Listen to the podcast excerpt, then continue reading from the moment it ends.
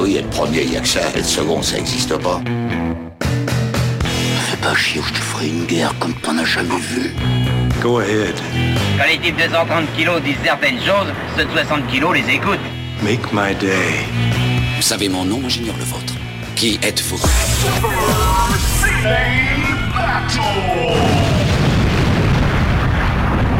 Le second, c'est un con.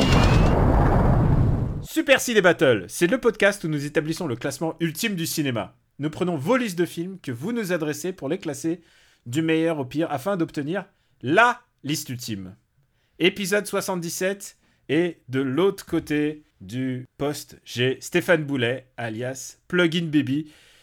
Est-ce que je peux t'appeler Air Director comme euh, on avait l'habitude de faire la saison précédente? Euh, bah pour l'instant tu peux toujours, oui oui, pour l'instant tu peux toujours. Après, euh, Ah, pardon, R- euh, maintenant c'est El Presidente? C'est ça exactement.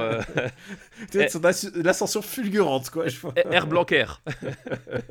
je pense que, je pense que tu, faut le dire maintenant, tu t'es engagé dans la politique. voilà exactement. exactement. Rassurez-vous, pas un centime du Patreon ne va à cet homme pour euh, sa carrière politique. C'est ça. Et tu vises député, et puis ensuite tu la présidence euh, sous 5 ans, quoi. Voilà, évi- évidemment, voilà, c'est ça, la présidence sous 5 ans avec mon, mon parti de la raclette. Donc euh, voilà, on est déjà on est déjà 4, tu vois, dans, le- dans le parti. Euh, Ah, moi, attends, pa- c'est le parti de la raclette? Bah, attends, par- attends, 5. 5, mais est-ce que je peux créer un sous-courant de celui de la fondue? Parce que tu sais que je suis team fondue, moi. Ah mais évidemment, mais de toute façon, il y aura un ministère délégué de la fondue. euh, Ah bah, ok. Évidemment, voilà, tout- toute spécialité fromagère est, est la bienvenue. Est-ce qu'on va pas dire euh, que tu favorises les copains? Euh, Non, il faut dire non parce que je suis vraiment un expert en fondue. Oui, puis en plus, t'es pas vraiment un copain. Enfin, je veux dire, euh, euh, qui peut croire que je t'apprécie vraiment Tu vois, je veux dire, au bout d'un moment, c'est pas crédible. Donc forcément, les gens savent que derrière, il y, a- il y a un intérêt autre, que ce n'est pas que de la simple amitié, parce que personne n'y croit. J'ai envie de dire les masques tombent. Parce que tombe. Ah putain, quel- on a vraiment la patate aujourd'hui. C'est l'épisode 77 et on continue dans les années 80. Les années 80, on les adore et on a un programme vraiment chouette aujourd'hui qui a été longtemps médité. Euh, ça veut dire improvisé au tout dernier ça, moment. Longtemps, Dans environ une minute. Voilà. il, faut, il, il faut avouer cet enregistrement fait à l'arrache, mais en même temps, euh, tu as une vie très occupée puisque vraiment tu, tu brigues la mandature là. Donc, euh, du coup, peu de temps à m'accorder, mais du coup, tu t'es dit non, il faut quand même graver un épisode dans le marbre. C'est ça, c'est un peu ça, c'est qu'effectivement les, les, dernières semaines ont été un peu, un peu, un peu chargées, donc euh, euh, voilà, là, là on a vu une, une- une opportunité, une ouverture, on s'est dit, allez bon, paf, on, on se lance, on, y va, on essaye, et on, on va voir ce que ça donne. Au cas où c'est votre euh, premier épisode, car c'est possible que ça soit votre premier épisode. Et il y a des gens parfois qui me disent Euh, T'as dit que c'était au cas où c'est votre premier épisode C'était mon premier épisode. et c'est beau, Au et cas ça où c'est votre premier épisode, on vous dit la règle. Vous nous faites parvenir des listes. C'est vraiment simple. C'est trois films par liste, un titre, parce que c'est bien un titre. Ça donne une thématique. Sinon, il faut que j'invente. Et s'il faut que j'invente, ça me donne du travail. Et si ça me donne du travail, il y a peu de chances que ça passe. Voilà, parce que euh, question d'habitude, hein, voilà aussi, euh, en même temps. Ah, déjà qu'on est, on est- faut le dire, on enregistre à minuit. Tu, te- tu travailles demain à quelle heure? Bah demain, je, je me lève à 7h, évidemment. Ah ouais, on ne fera pas d'extra aujourd'hui, c'est sûr. Mais on a une euh, durée standard de deux heures par épisode. C'est ça, c'est ça, parce que c'est un engagement de campagne que nous avons pris. Et nous ne sommes pas de- du genre à nous défausser face à nos C'est vrai, on se responsabilités. défausse pas. On se défausse pas. On est au-dessus d'un certain seuil au Patreon. Pour l'instant, on n'est pas encore tombé dessous, mais un jour peut-être, qui sait, ça va tomber dessous. Et là, là, on passera aux, aux épisodes d'une heure, c'est-à-dire on va parler de deux films. Ou de 1, si t'as si t'as le malheur de sortir un Clint Eastwood. Ah, c'est vrai. Et donc, vous envoyez cette liste à supercinébattle@gmail.com. On a plein de bonnes listes dans les années 80, tu vas le voir. Et en plus, j'ai repris une personne qui est déjà passée à l'épisode précédent, mais elle m'a envoyé plein de listes. Ce népotisme, ce népotisme, Non, non, non, je elle ça ne- scandaleux, scandaleux. La personne, et, euh, et c'est une dame, elle ne donne pas au... Je crois pas qu'elle donne au patron. Si elle donne, tant mieux. Et si elle donne pas, c'est pas grave. Euh, le simple fait que vous nous écoutiez, ça nous fait zizir. Et euh, j'aurais pas dû dire zizir parce qu'il y a des gens qui vont dire non, on donne pas à des gens qui, donnent, qui disent zizir. Donc ça nous fait pl- gros plaisir. C'est vrai qu'en en termes là de, de- de charisme, si c'est votre premier épisode, ça fait un peu bizarre quand même. hein. Je crois, je crois que vous étiez pas prêt dans le ventre de vos mères, quoi. C'est vrai. Et en même temps, 77 est un beau nombre. Mais euh, bien sûr, on va arriver à ton, à ton chiffre à toi un jour, euh, qui est de 82, je crois, c'est ça? C'est ça, 82. Donc on va faire les choses en beauté. C'est les années 80, c'est des années qu'on adore. Et on va juste faire un tout petit euh, résumé de ce qui s'est passé dans l'épisode précédent. Il n'y a pas eu de mouvement dans le top 10. Non. Previously on Super Cine Battle. Oh, très bien. Putain, faudrait que je fasse un jingle. Faudrait comme faire un jingle de ça. hein. Faudrait que je fasse. Au bout de 77 épisodes. on a plein d'idées. Tu sais qu'il y a des gens qui m'ont envoyé des gentils jingles euh, pour faire euh, genre pour que je fasse c'est c'est la liste, c'est le truc que je dis au début. Et c'est vrai que j'y pense, mais en même temps, est-ce que c'est pas mieux que je le fasse à chaque fois? Je sais Non, pas. mais je, je, je, je, pense que les, les vrais fans euh, Mhm. qui, qui vont décortiquer un petit peu le, le, le, le- RPU Universe dans, dans, dans quelques années, hein, quand on, on fera un peu le, Ready Player One des podcasts, et que euh, voilà, on, on verra que chaque intonation de chaque démarrage euh, est complètement différente. Et, voilà, et c'est là qu'on reconnaîtra les vrais fans et qu'on pourra ostraciser les autres. Tu sais, How Did This Get Made, ils, ils font des concours de jingle et les gens voient des jingles. Et, et moi, je dis non, parce que un jingle, ça se paye. oui, c'est- du travail, mine de rien. Ouais. Donc, euh, les premiers, donc c'est Robocop, Die Hard, Akira. Exactement. Blade on Runner. Dire, on peut le dire que c'est quand même. euh, Allez, on même Blade Runner, même euh, Raiders of the Lost Ark. Je pense que on peut dire que. Non, et je m'inclus même Abyss et Même Thing. Abyss. Et The Thing, attends, euh, qui est juste derrière, quoi. Et, même, je pense qu'il était une fois en Amérique. et même Full Metal Jacket, et même Back to the Future, et même Totoro, et même. Oh putain, je vais tous les faire. Ouais, et, même en fait, on va aller très loin comme ça. Et même, on va descendre jusqu'à la nouvelle entrée euh, de ces années 80, c'est-à-dire euh, jusqu'à Château dans le ciel. Je pense ça. que c'est des films qui ont changé ma manière de voir le cinéma à chaque fois. Ah bah oui, non, bah, là, bah là, tu parles euh, complètement. euh, euh, effectivement, enfin voilà, Blade Runner, euh, je, je, ne- je ne serais pas là aujourd'hui si, si je n'avais pas vu Blade Runner à un âge qui, où je ne devais pas voir Blade Runner déjà. Toi, c'est Blade Runner comme ça, tu dis un film qui a changé ta vie? Ah ouais, non, moi c'est. Oui, c'est- le film séminal, Blade Runner, complètement. Pour moi, c'est Akira. Ça se comprend. Akira a bouleversé ma, a bouleversé ma vie. Moi, ma vie a changé avec Akira. Je pense que je ne ferais pas ce podcast si j'avais pas vu Akira. Oui, pas- non mais voilà, bah moi c'est pour moi c'est Blade Runner. Donc effectivement, voilà. Mais de toute façon, les, les années 80, ce sont nos, nos années à nous entre guillemets. hein. Ouais. Voilà, c'est notre génération quoi. Et puis euh, Château dans le ciel, je te suis là-dessus. Et après, ça commence à être pourri. L'arme fatale, Body Double, Inco- Incorruptible, Raging Bull. Ouais, des E.T.. trucs, E.T., enfin voilà, des trucs euh, Un mec, qui, euh, un mec voilà. qui fera pas de carrière. Voilà, c'est ça. Et euh, je regarde la fin, et il n'y a pas de bouleversement dans la fin, à part la lune dans le caniveau. Et c'est presque injuste, puisque Oui. c'est pas un si mauvais film. C'est ça, c'est euh, c'est un film en tout cas intéressant. Euh, Hmm. C'est aussi ça un peu parfois la- le paradoxe du marbre, c'est que euh, c'est pas parce que t'es bas que t'es forcément mauvais. C'est que, enfin, après il y a des films dans lesquels tu peux t'y retrouver. Euh, voilà, nous peut-être un peu moins, mais en même temps, euh, voilà, tu, tu je- la lune dans le caniveau, je vous recommanderais plus de le voir que Mad Max 3 qui est juste en dessous quoi. Euh, et puis, il faut le dire, à toute fin, Alan Quaterman. Vas-y, fais-toi plaisir. Vas-y, fais-toi plaisir. Et ben effectivement, effectivement, on, on- on est sur un, sur un joli top euh, quand même de, de fin, enfin un, un flop du coup de, de fin. Euh, Alan Quaterman et les mines du roi Salomon. Euh, si, pour ceux qui n'ont aucune idée de ce que c'est, c'est globalement Indiana Jones version Lidl. Voilà. Trois hommes à coup fin, un film que tu aimes particulièrement, Daniel, je crois. Euh, je hais ce film, de toute mon âme. Et tu sais quel est le point commun entre Trois hommes et un coup fin et euh, Tanguy? Euh, non, euh, Ça ne devient pas comme ça, c'est que euh, ils ont tous les deux une suite que tu ne voulais pas encore moins. Ah oui, purée, c'est vrai qu'il va y avoir Tanguy 2. Ouais. Ah oui, oui, exact. Exact. Euh, voilà. Puis on termine le, le Cocorico, hein, à nouveau, avec le passage, euh, qui, qui est quand même à, à voir, mais c'est peut-être le, le, le film qui est en, en- en queue de liste depuis le plus longtemps de l'histoire du podcast, quand même. Euh, je, je pense. Il y a des gens qui nous ont fait des statistiques et ils sont. Et 64 Dieu, 74 Dieu béni, c'est les épisodes. Oscar le maire de, de, de Ciné Battle. Oui, c'est vrai, ça fait quand même beaucoup d'épisodes. quand même. Ça fait quand même euh, beaucoup d'épisodes en, en queue de peloton, quoi. Et est-ce qu'on ne passerait pas aux choses sérieuses maintenant? Ah bah évidemment, Ah, on est là pour ça, oui ou non? Alors, on va commencer avec une liste de. Allez, je vais pas faire le. Euh, je vais. je- euh, attends, je sais pas par quoi je vais commencer. Alors, ok. C'est une liste. Excuse-moi. excuse-moi. C'est bien préparé, en tout cas. C'est une liste qui nous est envoyée par. Je n'arrive pas à voir son nom et je vais utiliser son pseudonyme qui a l'air d'être Custo W. Custo W, très bien. Et c'est une liste euh, qui s'appelle La communauté de l'anneau 15 ans avant. D'accord. Que n'était-il pas encore devenu? D'accord, ok. Donc on, va, on parler d'acteurs qui ont joué dans la communauté de l'anneau, c'est ça? Exactement. Diane McKellen, des Viggo Mortensen, des choses comme ça? Oh, oh, tu serais surpris. Ah Tu serais surpris.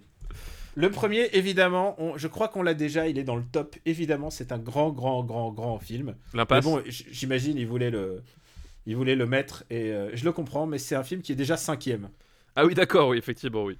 Les Aventuriers de l'Arche perdue. Avec John Rhys Davis, du coup. Est-ce que tu as envie de reparler de ce film? Euh, non, mais par contre, j'ai envie de le revoir, tu vois. C'est un film que je peux revoir toute ma vie. Ah, mais co- complètement. Complètement. J'adore ce film, j'adore, c'est une perfection. Alors après, il y a les gens qui me disent, il y a des gens qui m'ont dit, ah, il est pas si génial parce qu'en fait, si tu regardes, il est passif dans l'histoire. Un peu comme dans le film qui n'a jamais eu lieu, tu sais. Mais en fait, j'adore ce film, j'adore sa portée religieuse, j'adore la manière dont il installe le personnage, les gags. Tout Puis est non, puis parfait. la, la- la façon dont, dont- dont tout est filmé, enfin, je veux dire, c'est. C'est extraordinaire, quoi. Pour moi, c'est un film iconique. Genre, tous les plans, euh, enfin, c'est la perfection absolue. Et en plus, euh, il faut le dire, euh, j'ai complètement les hots pour l'acteur principal. Qui... Ah bah oui, forcément, oui, oui. Harry- Harrison, voilà, oui, Harrison. forcément. Et alors, on va passer tout de suite à la deuxième liste. C'était rapide. Donc, on va pas reparler de des aventures de l'Arche perdue, sauf si on refait un jour un Super Spielberg Battle, qui sait. Peut-être, effectivement. Et le deuxième film est Witness, Ah témoin sous surveillance Mais oui, de Peter Weir. de Peter Ware.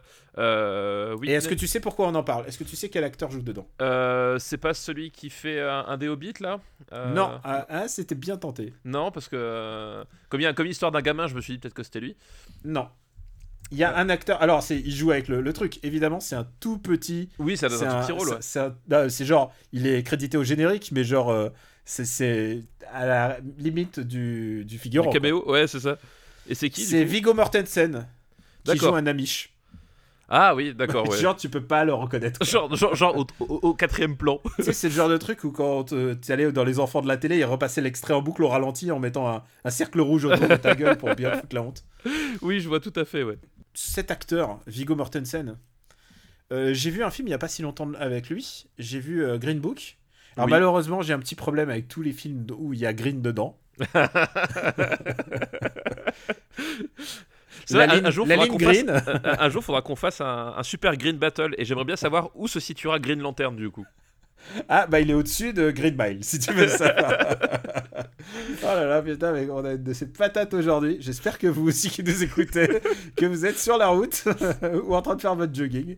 Donc, euh, Viggo Mortensen, grand acteur, et même si j'ai pas aimé Green Book, enfin, j'y trouve des qualités, mais ça me, c'est un film qui me déplaît. Je pense que c'est un film que tu as de grandes chances d'aimer. Je sais pas pourquoi, je mais- pense mais que toi, tu vas aimer. Toi, tu n'aimes, toi, tu n'aimes pas les gens qui se rachètent, Daniel. Toi, tu, tu, tu, tu, tu fais partie de ces gens qui ne pardonnent pas.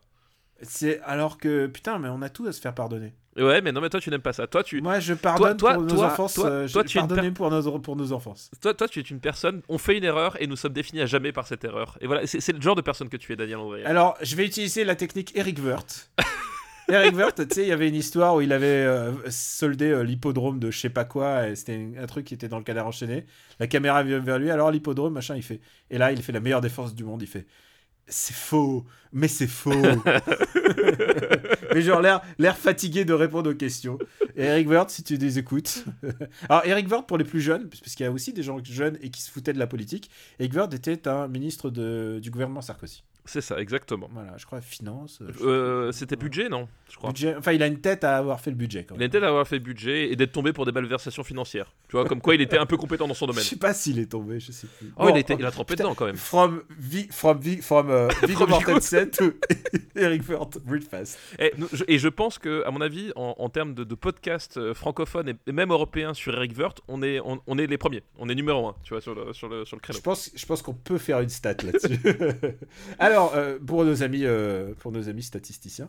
Alors, euh, est-ce qu'on parlerait peut-être bah, ah merde, je peux parler de Green Book. Green Book, c'est un film qui divise, mais par contre, Viggo Mortensen, qui a maintenant, je sais pas, il doit avoir bientôt 60 piges, hein, parce que je sais pas, oui, mais il a, oui, il a un certain âge, ouais, du coup, ouais. Quel grand acteur quand même. Bah oui. Et, Et on bah, va pas en parler, on va, on en parle parce que dans le film on le voit pas vraiment en fait. On le voit pas vraiment, mais c'est vrai qu'effectivement, Viggo, Mortensen, euh, quel grand acteur, et, euh, et, euh, et, et- et il a un peu explosé ben, avec Le Seigneur des Anneaux et, et Cronenberg, en fait. C'est vrai. C'est- Ça a été le double déclencheur, c'était de toute façon à peu près la même période en plus. Le- oui, ah, c'est vrai qu'il a fait deux des films les plus fous de la, de la carrière de Cronenberg pour moi. Donc ouais, donc euh, voilà, il a, il a eu une, une révélation tardive, mais euh, enfin en tout cas aux yeux du grand public, Mm. euh, mais mérité, mais mérité. Et maintenant, maintenant qu'on a parlé de lui, si on parlait plutôt de Witness, Witness, donc c'est un film très intéressant. J'adore The Witness. Alors Witness, moi, c'est un film que j'adorais gamin. Je l'ai vu un nombre incalculable de fois. Il passait Euh, sur la 5, si je me souviens bien, très très très souvent. Ouais, il passait très souvent et je le, je l'ai- je le regardais à chaque fois. Euh, et, et- et à vrai dire, je, enfin, bah, déjà, je pense que le, le fait que le, le fait que c'était Harrison Ford, déjà, première chose, parce qu'Harrison Ford, en fait, euh, joue un, un, inspecteur de, de police, c'est ça, en fait. hein, il est euh, Il joue un flic qui, qui, qui fait une investigation qui- sur un, sur, sur une un communauté amiche, en meurtre, fait. un meurtre dans la communauté amiche. Voilà. Et en fait, il, euh, en gros, il, il comprend que la seule façon de, de trouver le coupable dans cette communauté qui est un poil fermé, on va dire, les, les Amish.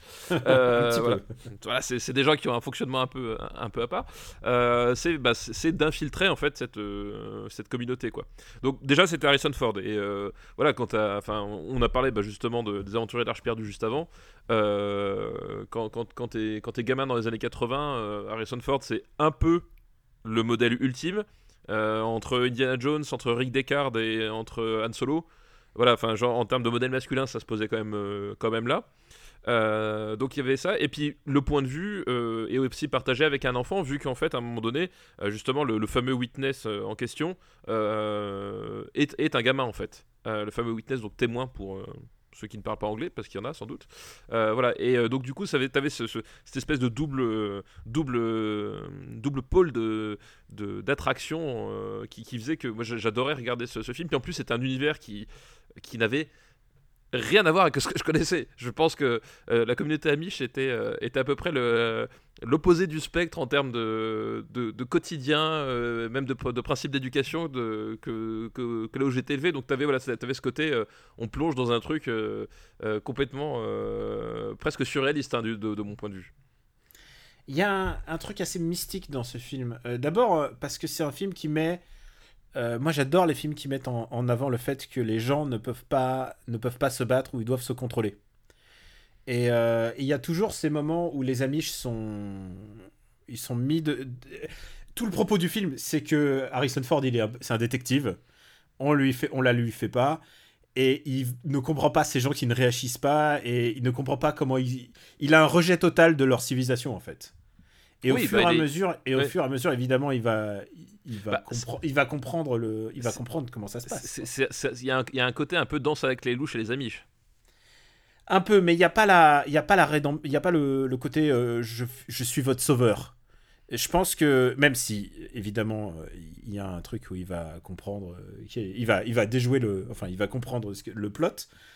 euh, Il y a, il y a quand même un truc assez, euh, assez mystique dans ce film. Et je comprends pourquoi tu étais fasciné gamin parce que moi c'est un film que je trouve super beau en fait. Vraiment. euh, euh, on, on a, beau- on a très haut classé les, les films de Peter Weir. Je crois. Attends, ils sont où classés les autres Euh, On, a, fait, quoi quel autre film de Peter Weir Parce que. on- Je sais pas si on a fait tant que ça en fait. hein. bah, D'abord, il faut dire aussi qu'il n'est pas très productif. Il en a fait Truman Show, c'est sûr. Oui, mais euh, oui, mais c'est pas la même décennie.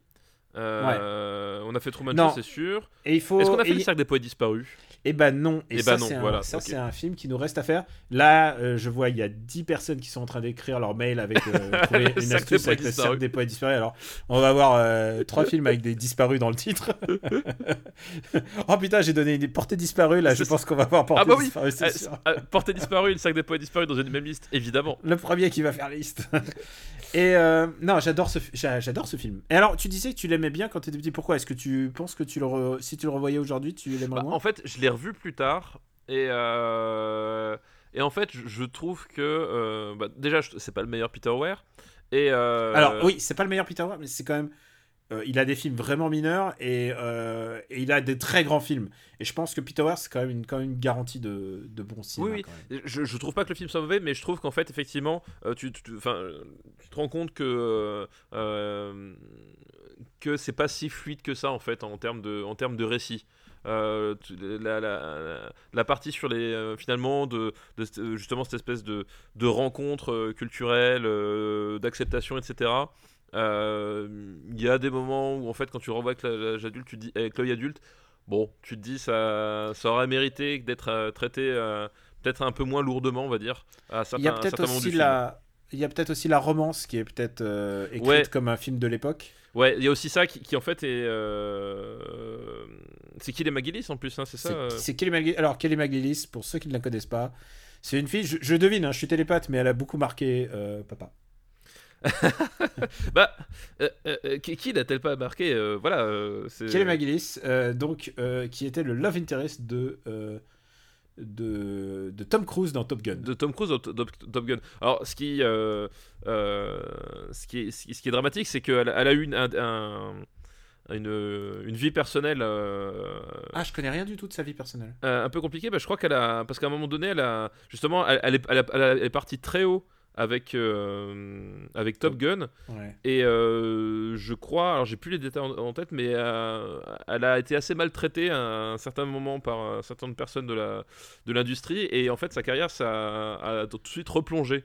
Il y a vraiment eu un côté Je un crois peu. qu'il y avait, l'histoire de. C'était la cam surtout, non? Ou quelque chose Je, sais, ça je, sais- alors, honnête- je, je veux pas dire de bêtises parce que je voudrais pas, euh, euh, je voudrais pas un dire de conneries et surtout euh, euh, salir son honneur, mais je sais qu'elle a eu voilà une espèce de de, de, passage à vide euh, dans sa vie pour laquelle elle n'était pas forcément euh, responsable. Hein, c'est pas genre euh, genre à la Will Smith on, fait on fait tout péter. C'est qu'elle a vraiment eu des, problèmes assez lourds et que du coup en fait elle a, a- bah voilà elle est passée effectivement de de l'espèce de de nouvelle Nicole Kidman presque. euh, à- c'est Nicole Kidman qui à un moment aurait pu être Nico- la Nicole Kidman de l'époque et Voilà. ça s'est pas fait. Et ça s'est pas fait. Et euh, voilà. Et c'est parce que en fait, ce- sur le plan privé, elle a eu beaucoup de beaucoup de difficultés.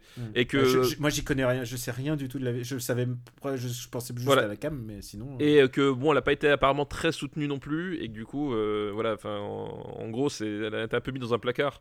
Et euh, voilà. Et je, alors, je faudra se renseigner exactement, mais j'ai souvenir d'avoir lu des, des articles justement là-dessus sur cette espèce de, de destin un peu brisé, quoi.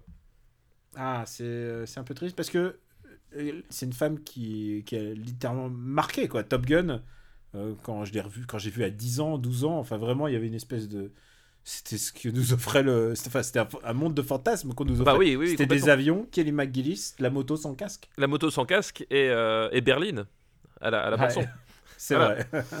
C'était, euh, c'était, c'est notre enfance. Voilà, voilà. Et voilà les, les hommes que nous sommes aujourd'hui. Euh, je pense qu'on peut tout résumer à Top Et voilà ce que ça donne. Euh, je sais pas, je l'ai pas revu, mais moi c'est un film que j'aimais beaucoup. Donc, Moi, c'est un euh, film que j'ai que j'ai beaucoup aimé. Quand je l'ai revu, je me suis dit, ok, mais mais pas, voilà. Tu vois, c'est c'est à, à relativiser, on va dire. C'est à relativiser.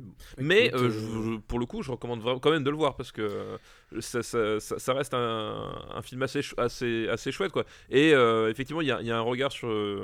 sur les amis et sur l'acceptation qui, qui, est- qui, qui, qui est pas inintéressant mais euh, par exemple t'as as tout le côté justement polar années 80 qui fait assez bizarre en fait euh, euh, parce que tu, tu pars dans cette communauté puis à la fin t'as l'espèce de combat sur les méchants moi je me, je me rappelle très bien de la, de la mort du, du méchant là dans le silo à grains qui m'avait vachement euh, euh, vachement Ah impressionné oui, oui, ça me, ça me- oui, oui, je, ça me le remets. euh, qui m'avait vachement impressionné à l'époque. Et en fait, t'as- voilà, t'as un espèce de, de truc qui fait que euh, dans la façon de faire, dans la façon de caractériser justement ce, ce- ce polar, ça fait, euh, ça fait assez daté en fait. Enfin, il y a vraiment un truc qui, qui fait très très très années 80, euh, alors que finalement le film aspirait peut-être un peu autre chose en fait.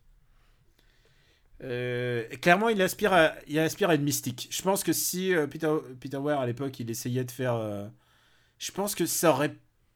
Je pense que clairement, il avait vu euh, Terrence Malick. Oui, il y, y avait, y avait peut-être un peu de ça, mais je pense que. euh, Et, et juste, Peter Weir, c'est pas Terrence Malick. Ça veut pas dire que je. je- Non, non, mais bien sûr. C'est juste, c'est pas son style. Voilà. C'est pas Mais son je pense style. que c'est un film qui aurait pu aller dans cette direction-là. Mais, mais je pense aussi, enfin, faudrait, faudrait s'intéresser parce que c'est vrai que là, je, je me suis pas intéressé. Mais je pense, à mon avis, Witness c'était pas non plus son film le plus, euh, le plus personnel, tu vois. Euh, je pense que c'était pas un- un- forcément le film dans lequel il a, il a le plus investi non plus, euh, euh, personnellement, à mon avis, quoi. Donc je pense Hmm. que c'est peut-être. Ah, ça je suis pas, je suis pas sûr. Je veux dire, après, faut le dire, il a fait la Cercle de Poète disparu, dont on va beaucoup reparler, je pense. Mais il a fait, il a fait Green Card, tu vois. Ce qui Green Card pour moi, c'est un, Oui, c'est un Non, film de, je sais pas, je, non, je oui, connais rien sur l'historique de Green Card, comment Green, ça Card, s'est fait. Green Card, Green Card, il a, il a perdu un pari. Voilà. c'est- c'est- Je pense que est-ce que c'est euh, un, un pour vous, euh, deux pour moi? Est-ce Ouais. que c'est euh, Non, mais tu vois, non, mais par exemple, avaient sa fille en otage? Je sais Tu vois, pas. par, rapport- par rapport à, à, à Picnic à, à, Hanging Rock, euh, puis même à, Mosquito Coast qui vient juste après Witness. Mosquito Hmm. Coast, c'est un film très bizarre quand même en fait. Attends, attends, Mosquito, c'est Harrison Ford? Oui, c'est aussi Harrison Ford. Et, et, et tu vois, et je trouve que dans Mosquito Coast, il y a, il y a plus de Peter Weir. Enfin, il y a, un- truc, il y a un, angle qui est peut-être euh, plus, euh, plus ajusté. Alors, c'est pas forcément son meilleur film non plus, mais il y a, voilà, a, je trouve qu'il y a, un apport personnel supérieur dans Mosquito Coast, quoi, que dans Witness, qui, qui reste un, très bon film, mais euh, voilà, qui, à mon avis, je pense, pâtit un petit peu de ce côté avec quelques, euh, quelques jalons, si tu veux, dans le cahier des charges euh, qui, qui, qui, contraignent un peu le projet, quoi. C'est quoi Je me souviens pas trop de Mosquito Coast. Je sais pas si on l'a beaucoup dans la liste, mais c'est un film que je dois revoir, par exemple. Ça, si on avait à le, à le faire en liste, je dois le revoir. Maintenant qu'on s'est quand même beaucoup exprimé sur Witness et tout ce qu'il y a autour de Witness, je veux juste dire un truc. Pour moi, il y a eu un truc qui a qui m'a plu dans Les Amish et que j'ai plaisir à retrouver. Est-ce que tu as vu la série euh, Banshee, oui. Voilà. et en fait, si, si vous écoutez les premiers épisodes de Super Ciné Battle, Banshee a été en recommandation de papa, un Exactement. épisode sur deux. Et j'ai vu tout Banshee depuis. Et qu'est-ce que c'est bien. Et qu'est-ce que c'est bien Et c'est- vraiment la meilleure série sur les Amish que je connaisse, Il y a l'Amish qui est littéralement. euh, je sais pas comment dire. C'est un mélange entre Doctor Doom et Vegeta. Voilà, il y a- exactement. C'est exactement ça. vraiment, je sais pas. Il est, c'est l'Amish qui sait le mieux se battre euh, de l'histoire du cinéma. De l'histoire des Amish, ça c'est. euh, c'est. euh, oui, oui. C'est un Amish avec, avec, avec un aigle. genre, il se bat comme un Yakuza. Je pense que c'est c'est C'est ça, ça, en fait. c'est ça. Banshee, c'est les Yakuza chez les Amish. chez les Yakuza, chez les Amish. Mais non, mais regardez cette série, c'est euh, c'est hallucinant en fait, ce- le, le- concept de cette série et, euh, et l'espèce d'énergie qu'ils mettent dedans à faire euh, à repousser les limites, c'est vraiment jouissif quoi. Et ça passe assez vite en fait, comme ça. Oui, oui, ça passe assez, assez vite, ouais. Genre, une fois que t'es dedans, hop, ça passe. Et il y a. Tu sais que moi, je suis pas un fan des trucs carcéraux. Mais il y a sans doute les épisodes de prison d'une série télé les plus violents que j'ai jamais vus dans ma Oui, vie. non, mais oui. Et pourtant, et pourtant, Dieu seul sait qu'il y a une série entière qui est consacrée aux horreurs des prisons. Ouais, puis il y a, y a- y a un épisode entier en hommage à Saut de Carpenter qui est, qui est génial. Enfin voilà, enfin t'as. Ah putain, l'épisode de, de, de- de- Du siège. Du siège. Ah bah oui. Oh là là, non, non, j'ai pleuré. ouais, j'ai pleuré. Voilà, c'est les mecs qui font un siège. Et, ben, et, et d'ailleurs, à, à parté, euh, il y a la saison 2 de, de Punisher qui est, qui est sortie là il y a quelques, quelques semaines. Et à un moment donné, t'as un siège de commissariat dedans. Et en fait, euh, euh, genre par rapport à Banshee, mais ils sont mais, à des kilomètres en dessous quoi. C'est des genre. Ah bah oui, non mais oui. Banshee, ils font, ils font un épisode de siège. Pendant tout l'épisode, tu ne quittes pas le siège. T'es Ouais, à ouais, l'intérieur du. Qu'est-ce qui se passe quoi? Voilà, c'était- et t'es sous tension tout le long, alors que là, euh, là tu fais, ok, ok, c'est la version pour enfants, c'est ça, d'accord, merci. Ah là là. Bon, version pas pour enfants. On va classer Witness enfin. On va enfin classer Witness. Alors, où est-ce qu'on. euh, On n'a pas d'autres films de Peter Weir de ces- des années 80. Non, je pense pas. Bah, il n'a pas fait tant que ça non plus, mais je crois qu'on en a aucun de. Ouais, donc ça va être notre premier Peter Weir. Un, un réalisateur que j'aime beaucoup et qui a fait un de mes films préférés des années 2000. Mais Green Card, pourtant, c'est les années 90. Enfoiré. tu sais très bien duquel je veux parler. Je sais très bien. duquel tu veux parler. Je parle d'Assassin's Creed 4. Black Flag. Black Flag. Alors, où est-ce qu'on va le mettre? Euh... Euh, qu'on attends, je- euh, moi, Pour moi, je mets, c'est quand même un film de qualité pour moi. hein. Euh, Vas-y, pro- pro- fais-moi une proposition.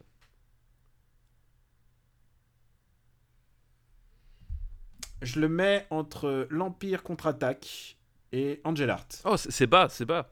Euh, Tu trouves c'est bas non, c'était juste la blague par rapport à l'Empire contre-attaque. Ah, Euh, d'accord. c'est- je- Ah non, c'est c'est dans le top, euh, c'est presque dans le top 50. Euh, alors, attends, du coup, on- où est-ce qu'on a mis l'Empire contre-attaque? Il est 52e. Putain, Est-ce que que, que ça? Ouais. Putain, mais tu sais quoi C'est peut-être le premier épisode de quelqu'un et il va savoir que t'es une enflure. Non, mais le, pi- le pire, c'est que j'adore l'Empire contre-attaque. Ouais. c'est c'est juste qu'elle fait tellement rire, en fait. Les... Je sais Euh, même pas où est over, je sais même plus où est over the top. Il doit être. Over the top, il est, il peu- pour pour les nouveaux arrivants, over the top est notre euh, jalon de badassitude. Euh, euh, moi, je serais d'avis que tu le mettes juste en dessous de Escape from New York. Ah, très bon choix. Voilà, mais au-dessus du flic de Beverly Hills. Je vois très bien ce que, ce que, où tu veux en venir avec Voilà. Escape from New York. quoi. Euh, donc, Witness. Qui- Qui s'appelle en place, hein, français, qui s'appelle Witness, témoin sous surveillance. Ah oui, bon oui. Ouais. Bon, merci Viggo Mortensen. Euh, C'est lui qui a trois- proposé la liste Ah, c'est cool. Non, c'est Custo W. Les films où j'ai joué dedans. Oh putain, si un jour j'ai une liste d'un- acteur de cinéma, je sais pas s'il y a des gens de l'industrie qui J'espère qu'Ariel Dombal enverra une liste avec les films dans lesquels elle a joué. voilà, moi c'est ça que je veux pour Super Ciné Battle. C'est- C'est le destin que j'imagine pour ce podcast. Et va mettre quoi Nadia dans la ville? Et euh, un bonjour à nos amis de Netherland. Voilà. Peut-être qu'on leur repassera le bonjour d'ici la fin de l'épisode. Et le dernier film de cette liste, euh, de cette liste-là est Retour vers le futur 2 de Robert Zemeckis. Ah, on a déjà parlé en plus, Retour vers le futur 2. Non, on a parlé du York. Non. Bah si. Tu te fous de moi? T'es Bah. sûr? Ah, Attends, moi je, je suis persuadé qu'on a qu'on a parlé de Retour vers le futur 2. Attends. Ah oui, ah oui, putain, on l'a. On l'a. 83e. Voilà, Entre Kickboxer, très grand film, et Year of the Dragon, très grand film aussi. Bon bah c'est pas grave. Et tu sais pour alors si par contre on va en parler un petit peu. Tu sais pour quel acteur? Quel est celui qui jouait euh, ensuite? Euh, dans Le Seigneur des Anneaux Hmm. euh, euh, C'est pas Michael alors, J. ça- Fox, déjà. Non ça c'est sûr. c'est sûr.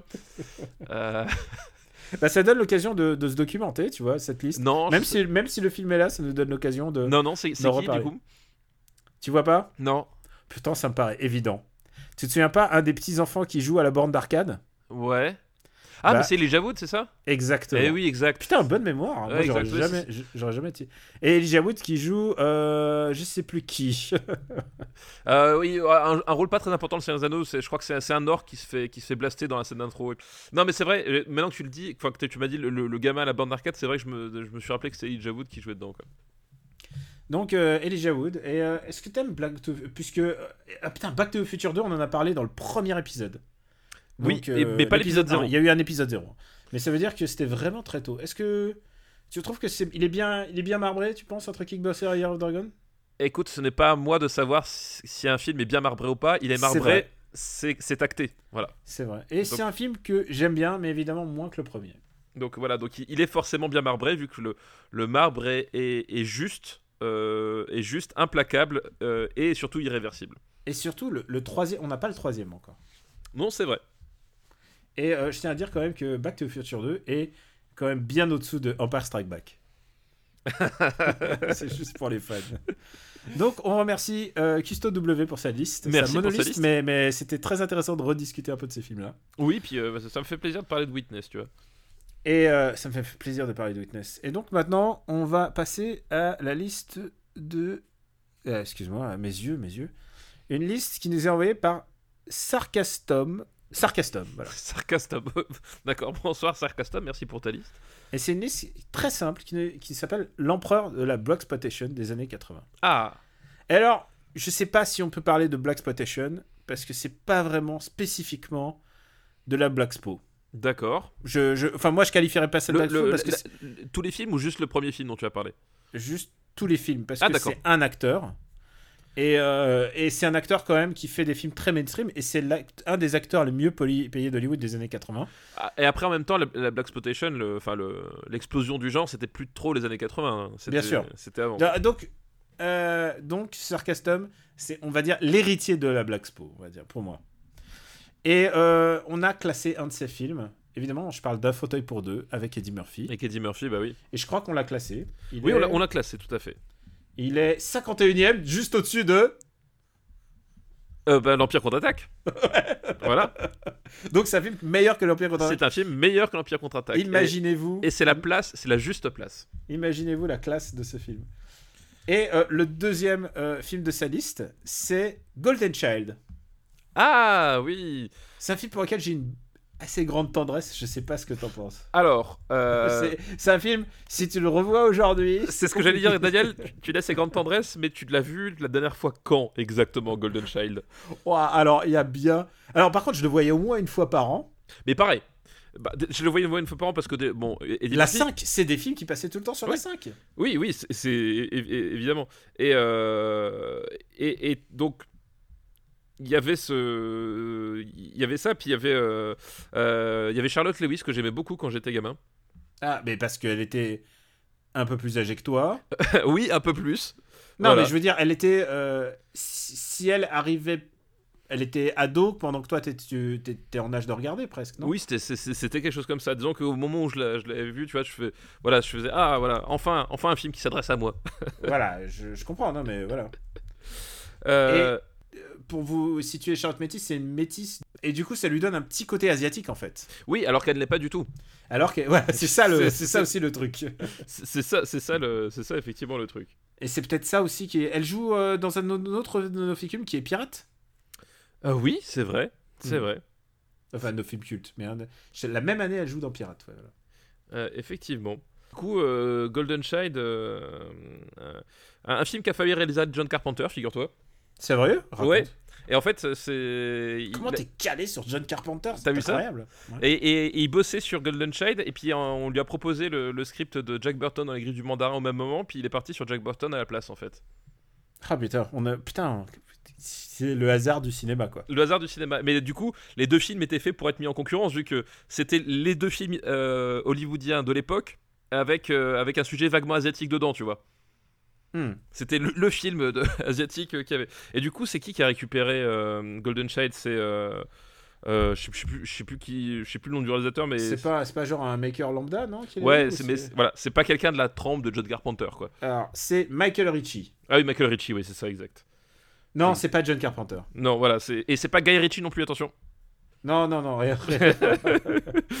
non, mais c'est vraiment pour vous le situer, c'était un mec, le mec des des comment il s'appelle des des comédies. euh, Des comédies vraiment intermédiaires, quoi. Je crois Ouais, pas qu'il ouais, ait fait de gros gros films, non? Non, il- je crois, je crois qu'il a rien fait d'énorme. euh, non, non. Et, euh, et donc, alors, par contre, le, le- le pitch de départ. Moi, je, je sais qu'il y avait une. Bon, c'est une histoire de. Puisque c'est l'enfant sacré du Tibet, le. Ouais. le, le Ah oui, titre, alors, putain, ouais, alors, accrochez-vous. hein. Le titre français. Euh, mais il y a une histoire de. euh, il y a une histoire de kidnapping.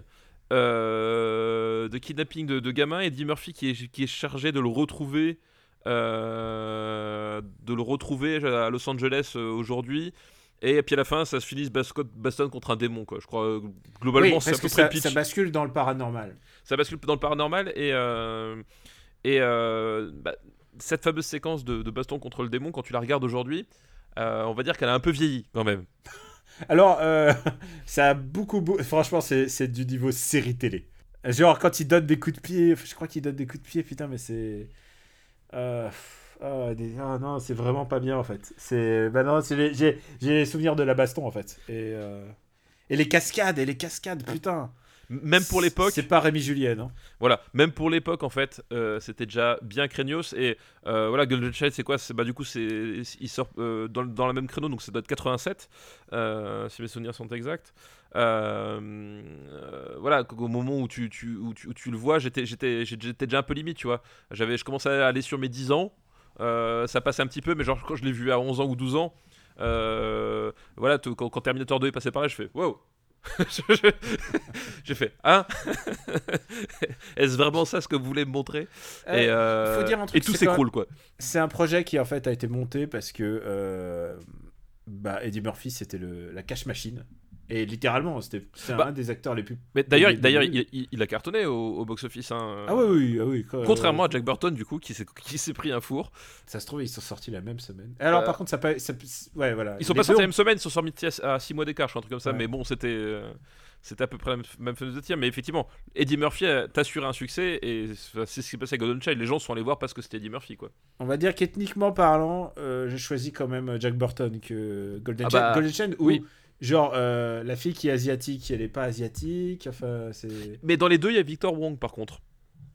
euh, Ah, mais notre, notre Victor Wong? Victor Wong, là, que- qui, qui joue Action dans dans Jack Burton, donc le conducteur de bus, Oui, Et oui, qui- le- et, et qui joue là, je sais plus, je crois qu'il joue. euh, euh, il joue pas le comment s'appelle le, le sage ou je sais plus quoi euh, qui, qui donne la, qui, qui, entre- qui, qui est chargé d'un peu d'expliquer le bordel qui se passe derrière. Je crois que c'est lui en fait. Ah, c'est lui qui fait le- l'exposition? Ouais, il, joue dedans, c'est sûr.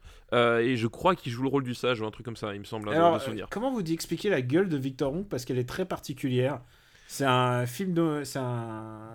Bah, c'est un, ac- c'est- c'est un acteur américain d'origine asiatique. ouais. Euh, en fait, et il a, il a un faciès particulier parce qu'il a, il était Ah, c'est victime, vrai, c'est vrai, c'est une vraie gueule. et il, il a, il a été victime d'une paralysie à un moment donné dans, dans- dans sa jeunesse. Et donc, en fait, il a une, une partie du visage qui, euh, qui n'est qui, qui n'est pas expressif. Et du coup, ça lui donne en fait un, un, un- un visage où tu as en fait un, un regard un, un peu fuyant d'un côté euh, et un truc très expressif de l'autre côté. Enfin, c'est un, super acteur, quoi. Et euh, il joue vraiment de cette espèce de, de, gueule parce que ça lui donne en fait des, rictus naturels qui sont euh, assez limitables. Et il est arrivé au bon moment parce que justement, entre Big Trouble in Little China, ils se sont dit on va quand même mettre plus d'asiatiques au cinéma, les années 80. Et c'est du coup, euh, bah, il, y a eu le- il, a- il était dans le dernier empereur. Enfin voilà, il est... Voilà, c'est Bon, un, un super acteur, quoi. sa carrière l'a un peu mené, genre les trois ninjas et tout ça. Tu sais, il a fait. euh, Bah. Tu te souviens les séries des trois ninjas? Oui, où, il jouait, où il jouait un japonais, hein, bien sûr. Bah, ça, ouais, ils sont vaguement de là-bas. Ils sont ninjas il y a des trucs qu'il faut, faut- Là, on en rigole, mais aujourd'hui, ça ferait un scandale. euh, Enfin, aujourd'hui, Golden Child, les gens ils diraient mais qu'est-ce que c'est que ça, quoi? Voilà, mais nous n'avons pas encore parlé de Soleil Levant, Daniel. Ouais, et non, mais le truc, c'est que il faut aussi considérer les films dans leur époque, et surtout, Non, mais on n'a oui. pas parlé des 66 jours de Pékin. Non, toujours pas. C'est vrai. Tu l'as vu ou pas? Euh, j'ai j'ai le. DVD sous les yeux. Oh putain, j'ai tellement hâte qu'on- j'ai tellement hâte qu'on dise ça. Bon, et donc, ouais, Golden Child, euh, Putain, on ouvre des parenthèses. on ouvre beaucoup de parenthèses. Mais c'est souvent comme ça quand on a pas grand chose à dire sur le film, c'est qu'en fait. ah le- si, quand même, on a, on a, si, on a, on a quand même pas mal discuté de, Ouais, de ce on, film. on- mais- on a dit que la fin était pourrie, que les bastons étaient ridicules et qu'en fait c'était bien uniquement parce qu'on s'en rappelait à l'âge de, de 6 ans, quoi. Tu sais quoi Je confonds. euh, enfin, dans ma tête, il y a une série avec un petit garçon asiatique qui passait sur la 3. Euh, genre Rémi sans Golden- famille Non, c'était genre Golden Child ou un truc comme ça. Euh, L'enfant soleil ou un truc comme ça. Bah, ça écoute, vous- je sais pas. Là, là, là, ça ne me dit Non, rien. c'est pas que. c'est- Non, Golden Child, c'était ça. Golden Child, c'est ça. Mais c'est un film avec un petit garçon asiatique qui passe. C'est une série qui passait sur la 3. L'enfant lune, un truc comme ça, je sais plus. euh, Moonchild. Allez, c'est quoi Je suis sûr qu'il y a plein Ah, de gens. qui- ça me dit quelque chose par contre. Il y a plein de gens qui vont nous écrire genre, euh, genre ah mais oui évidemment et après je, je, je serai deg. Mais bon, c'est ça aussi de tout faire sur notre mémoire. Oui, c'est- un peu la limite de, de l'exercice, mais. euh, ouais mais bon il y avait une série qui était genre euh, petit garçon asiatique qui fait du kung fu mais bon il faisait du kung fu mais aussi bien que Que Daniel Larusso. euh, que Daniel Larusso. Très très bien classé dans notre Voilà. Où est-ce qu'on va mettre euh, Golden Child? Moi, je t'avoue que ça va quand même assez bas parce que vraiment, c'était pas bon, quoi. C'est- vraiment du pur souvenir, tu vois. euh, Alors un, un film un film exotique tu le mets au-dessus ou au-dessous de à la poursuite du diamant vert. Ah, je préfère la poursuite du diamant vert. Non, voilà. Non, mais Ah non, mais largement. je- Non, non. Ça, c'est le moment où on aiguille, on aiguille notre direction. Ah mais non mais c'est- ça a même euh, euh, rien à voir. euh, Golden Shade aussi, je me rappelle que le méchant c'était Charles Dance dedans. Oh putain, Charles Dance. Alors, pour expliquer qui est Charles Dance, les amis, Charles Dance, c'est le meilleur perso. Ah putain, je peux pas dire qui, ce qui lui est arrivé. C'est Euh, Tywin ah, Lannister. Voilà, Tywin Lannister. Et, et c'est euh, Bénédicte dans Last Action Hero. Voilà. Et je pense que c'est comme ça que le connaît ta fille. Euh, oui, bah bien sûr, ma fille le connaît en tant que Bénédicte dans Last Action Hero, évidemment. Et elle a vu. Je crois elle- que l'Action Hero, c'est le seul argument pour avoir des enfants de nos jours. C'est Oh putain, mes enfants, je leur montrais l'Action Hero. Et, et justement, c'était quoi la dernière fois? Je sais plus, on avait, on avait regardé un film où il y avait Charles Dance dedans. Euh, euh, ah non, on, on avait regardé la bande-annonce de Godzilla euh, Kings of Monsters. Ouais. Il y a Charles Et- Dance dedans Et il y a Charles Dance dedans en fait. Non, c'est vrai. Ouais. Mais tu sais quoi, ils foutent toujours plein de bons acteurs. Et, puis, Et, euh, et genre, on regarde la bande-annonce et puis elle me fait. mais il me dit quelque chose lui. Puis on repasse le truc, il fait. ah, mais oui C'est Bénédicte Tu sais quoi, j'aimerais trop que. Tu sais quoi, pour l'anniversaire de, de tes enfants, il y ait Charles Dance qui sonne à la porte. et tu sais, ils auraient trop l'impression que ça soit. Et genre, et on lui mettrait aussi des, des lentilles. Dans... Des lentilles de contact, ouais. Euh, J'adore Charles Dance. Ah oui, en plus, et, c'est un acteur génial. C'est vraiment un acteur C'est un acteur génial et euh, j'ajoute euh, un, un mec assez classe. Oui, oui, effectivement. Bah, il a, il a une- il a une- bah, de toute façon, c'est un, un homme de théâtre en fait. hein, C'est un homme de théâtre, il a beaucoup de prestance et tout ce que j'ai vu, toutes les interviews que j'ai j'ai vues de lui, elles sont, elles sont très classes. Ouais, ouais, non, c'est c'est vraiment un type euh, très intéressant, euh, même en dehors des plateaux, quoi. Je sais pas ce qu'il a fait récemment, euh, j'ai sans doute oublié à part, à part Game of Thrones, mais il a fait un perso dans Witcher 3. Ah oui, c'est possible, oui, C'est effectivement. la preuve qu'en anglais, il y a quand même du budget quand même. ouais, bah oui, c'est clair. ouais. Et lui, il, aime bien, il doit sans doute bien aimer les jeux vidéo. Où euh, donc, où est-ce qu'on le met alors ce film, ce Golden Alors, par rapport à Howard the Duck, Ah, je préfère Howard the Duck. on est d'accord. Howard the Duck, c'est bien mieux. Euh, Euh. Je préfère Critters, ça me fait beaucoup plus rire, Critters. Je préfère Tequila Sunrise. Je le mettrais entre. Ah putain, non, je préfère Diva quand même. Oui, je préfère, ah oui, oui, oui, je préfère Diva. Je préfère. Je crois que je préfère la Boom quand même. je préfère toujours la même. Je préfère euh, Mad Max 3, je crois aussi. Euh, bah, par contre, pas au-dessous de Terminus. Voilà, Mad- entre Mad Max 3 et Terminus.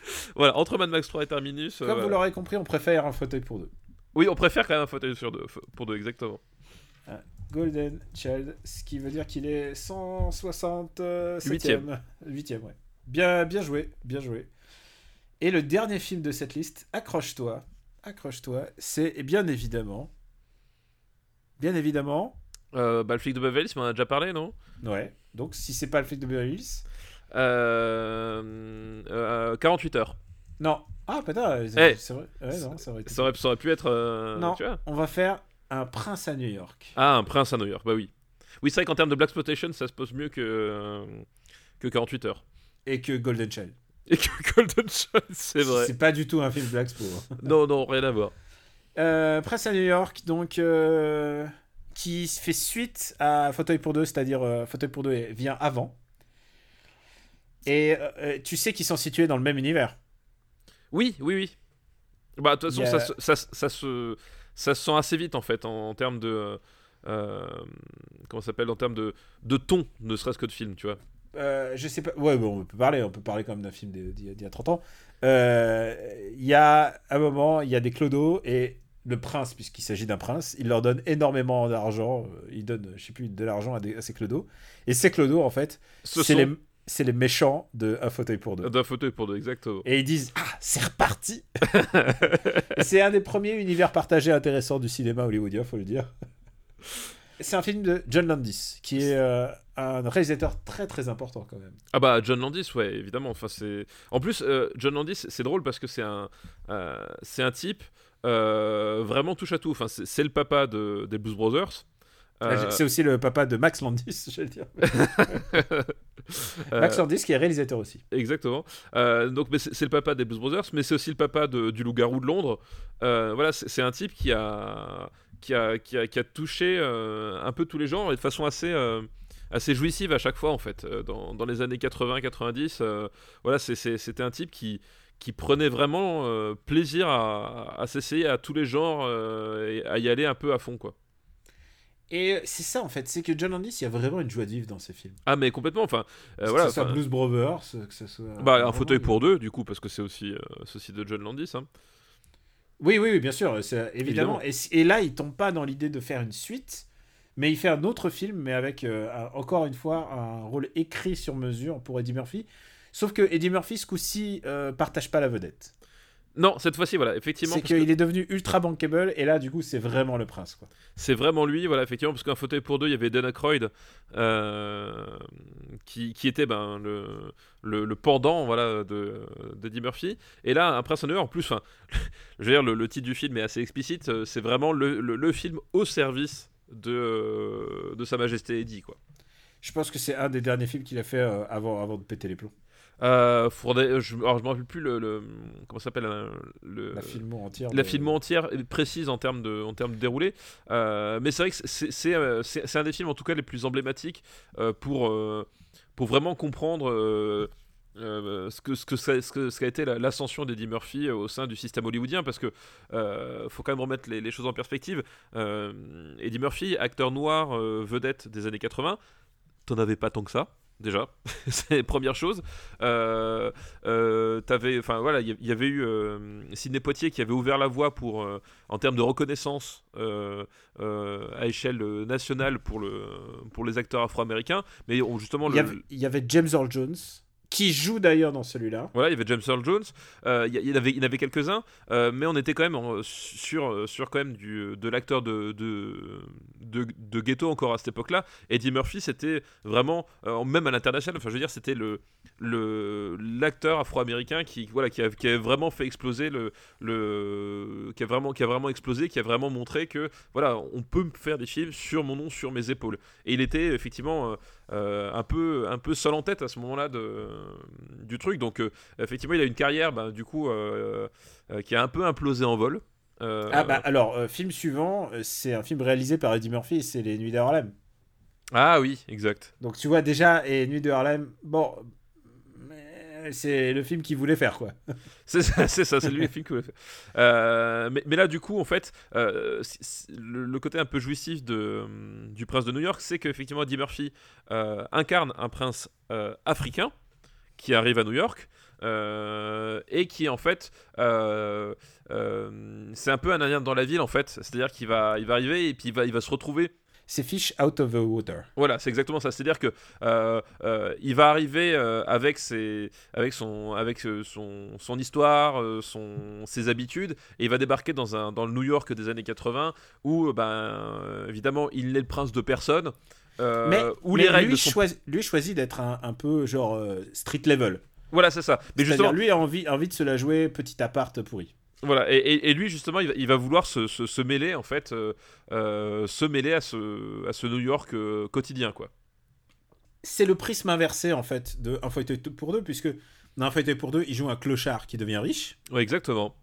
Et il y a une scène absolument analogue où, euh, bah, justement, il est dans la scène très célèbre scène du jacuzzi de Un fauteuil pour deux où il chante Roxanne. Et bah, en fait, il rentre chez lui et chez lui, c'est super vétuste. C'est vraiment un vrai truc vé- vétuste. Et il rentre lui avec la nana qui le- qui, qui- dont il est amoureux. Et il ouvre la porte et en fait, son, c'est son aide, c'est l'aide qui l'accompagne et son garde du corps qui, qui normalement, bah, là, il en pouvait plus de la pauvreté et donc du coup, il a tout refait à l'intérieur et il a fait un putain de jacuzzi au milieu du salon. et là, c'est le film où il rejette le jacuzzi. C'est, euh, il y a presque tout un an. Il y a beaucoup de choses qui ont été très habilement mises par, euh, par Landis pour. euh, bah pour, pour faire le contrepoids de, du, film, du film précédent. Quoi. Oui, parce que faut, voir aussi que euh, alors la trajectoire d'Eddie Murphy, euh, la trajectoire de carrière aux États-Unis, c'est pas la même qu'en Europe parce que en fait, en, en Europe, on a découvert vraiment euh, avec ses films et notamment un fauteuil pour deux. euh, qui est peut-être son deuxième film de cinéma, je crois que c'est ça, parce que le, euh, le- il avait commencé avec 48 heures, Euh, mais aux États-Unis c'était déjà une star de stand-up en fait. Il avait il, modernisé, il remplissait des salles entières. Ouais, il avait modernisé la formule du Saturday Night Live en fait, hein, Eddie Murphy. C'est-à-dire que les, mais c'est ce qu'il disait à un moment donné. J'avais lu un, euh, j'avais vu un reportage, je sais plus, puis il disait, euh, en fait, il sidérait l'Amérique, ce, petit noir plein d'énergie qui balançait des, trucs pas possibles dans, des costumes flashy. C'était un truc qui, qui, se faisait jamais, cette espèce d'énergie, parce que tu, regardes ses stand-up quand il était jeune. euh, il se dépensait sur scène, enfin, il faisait un, spectacle, voilà, c'était intense, quoi. C'était vraiment très intense. Et effectivement, c'était un truc que personne ne voyait et il tirait toute son énergie. Et, et voilà, c'était une, c'était une méga star en fait avant même d'arriver au cinéma pour les Américains, quoi. Et c'est pour ça d'ailleurs que euh, c'est quar- 24 heures, c'est 48 heures. C'est 48 heures, ouais. Euh, c'est pour ça que 48 heures euh, était déjà un si gros succès à l'époque. Voilà, et bah exactement, ouais, ouais, c'est fait- bah, euh, il- pourtant il, il ne- il n'est que co-vedette à côté de, de Nick Nolte, mais c'était c'est un carton assuré et, euh, Bah, et- même, même, même dans Un fauteuil pour deux, c'est Dan Aykroyd le premier, le premier nom. c'est Craig le, le premier nom, mais voilà, c'est c'est- ils, ils ont bien senti que c'était c'était le truc du moment. Et tu regardes après un fauteuil pour deux, enfin t'as eu, eu le flic de Beverly Hills quasiment dans la foulée, et qui là, bah, c'était voilà, c'était le film taillé pour Eddie Murphy, euh, euh, qui était là en plus pour euh, pour rivaliser avec les, les films d'action de blanc qui commençaient à envahir les écrans. Voilà, un flic de Beverly c'était 84. C'était un flic qui était drôle. Qui était drôle, mais ses films étaient premier degré. C'était- C'était à l'équilibre en fait. C'est-à-dire, c'est avant Die Hard euh, qui va, qui va, qui allait introduire cette espèce de, de, de- douce ironie, euh, mais vraiment subtile. Enfin subtile. En tout cas, qu'un certain nombre de spectateurs ne voyaient pas. Euh, C'était avant Die Hard, mais après Rambo en fait. Tu vois, on, est dans cette zone en fait où il y avait, il y avait tout un champ à, inventer. Effectivement, le flic de Beverly Hills, t'as, t'as un côté bah, très stand-up en fait. T'as- T'as des scènes, c'est, des gags en fait à, part entière, et à côté une vraie enquête policière hardball quoi. Ouais, il y a un. Ouais, ouais, je, je vois totalement. Et après, c'est vrai que. Après, on va voir quand on va faire Beverly Cop 3. C'est que. euh, c'est qu'il y a une magie qui. Il y a une magie qui n'est plus, en fait. avec- Et, et comme par hasard, dans, dans le flic Beverly Hills 3, je veux rien dire, mais il y a George Lucas dedans. Donc après, euh, vous en- voilà, vous tirez les conclusions que vous voulez, mais selon moi, c'est pas un hasard. Et, et John le dit, le dit lui-même, c'est-à-dire que dans son premier film, dans, dans Un fauteuil pour deux, euh, c'était un, un gamin, il était plein d'énergie et tout. Et dans, le- et dans, et dans, ce- dans ce film-là, il, il, il touchait plus terre, quoi. Ouais, un York, oui, oui, effectivement. Ouais. Et- Mais en même temps, il est, il est, lui est, est extra, extra dans ce film. bah, il a, il, il a, un, il a un peu comme, euh, c'est un peu comme, euh, comme De Funès en fait. C'est finalement en fait le, le pitch d'un prince de New York. Tu, quand tu vas voir le film, tu t'en fiches un peu. Ce qui t'intéresse, c'est, voir Eddie Murphy. Euh, Je veux dire, le, je pense qu'en sortant de la salle, tu n'as aucune idée de comment s'appelle le personnage, mais tu sais que tu as vu un film d'Eddie Murphy, quoi. Euh, il y a un truc qui me. Un, un gag que j'adorais particulièrement. C'est évidemment vu un film que j'ai vu, euh, que j'ai vu en VF. Et les VF de Bah. qualité euh, d'Eddie Murphy. euh, faut- on, on les a tous, on l'a tous vu en VF. hein, je veux dire, euh, ces, ces films-là, euh, à cette Ouais. époque-là, bon, voilà. On, on refait tous la voix de, de Med Hondo. Et donc, c'est le, c'est, le doubleur. à- Le doubleur, ouais. Le comédien de doublage, pardon. De, attitré de Eddie Murphy. Ah bah c'est, oui, oui, c'est. Et alors, ce, ce qui est dommage, c'est que pour beaucoup de jeunes, c'est, c'est la voix de Alan de Shrek. C'est vrai. Et du coup, ça a donné plein de vannes. Genre, ah, c'est la vanne de. Voilà.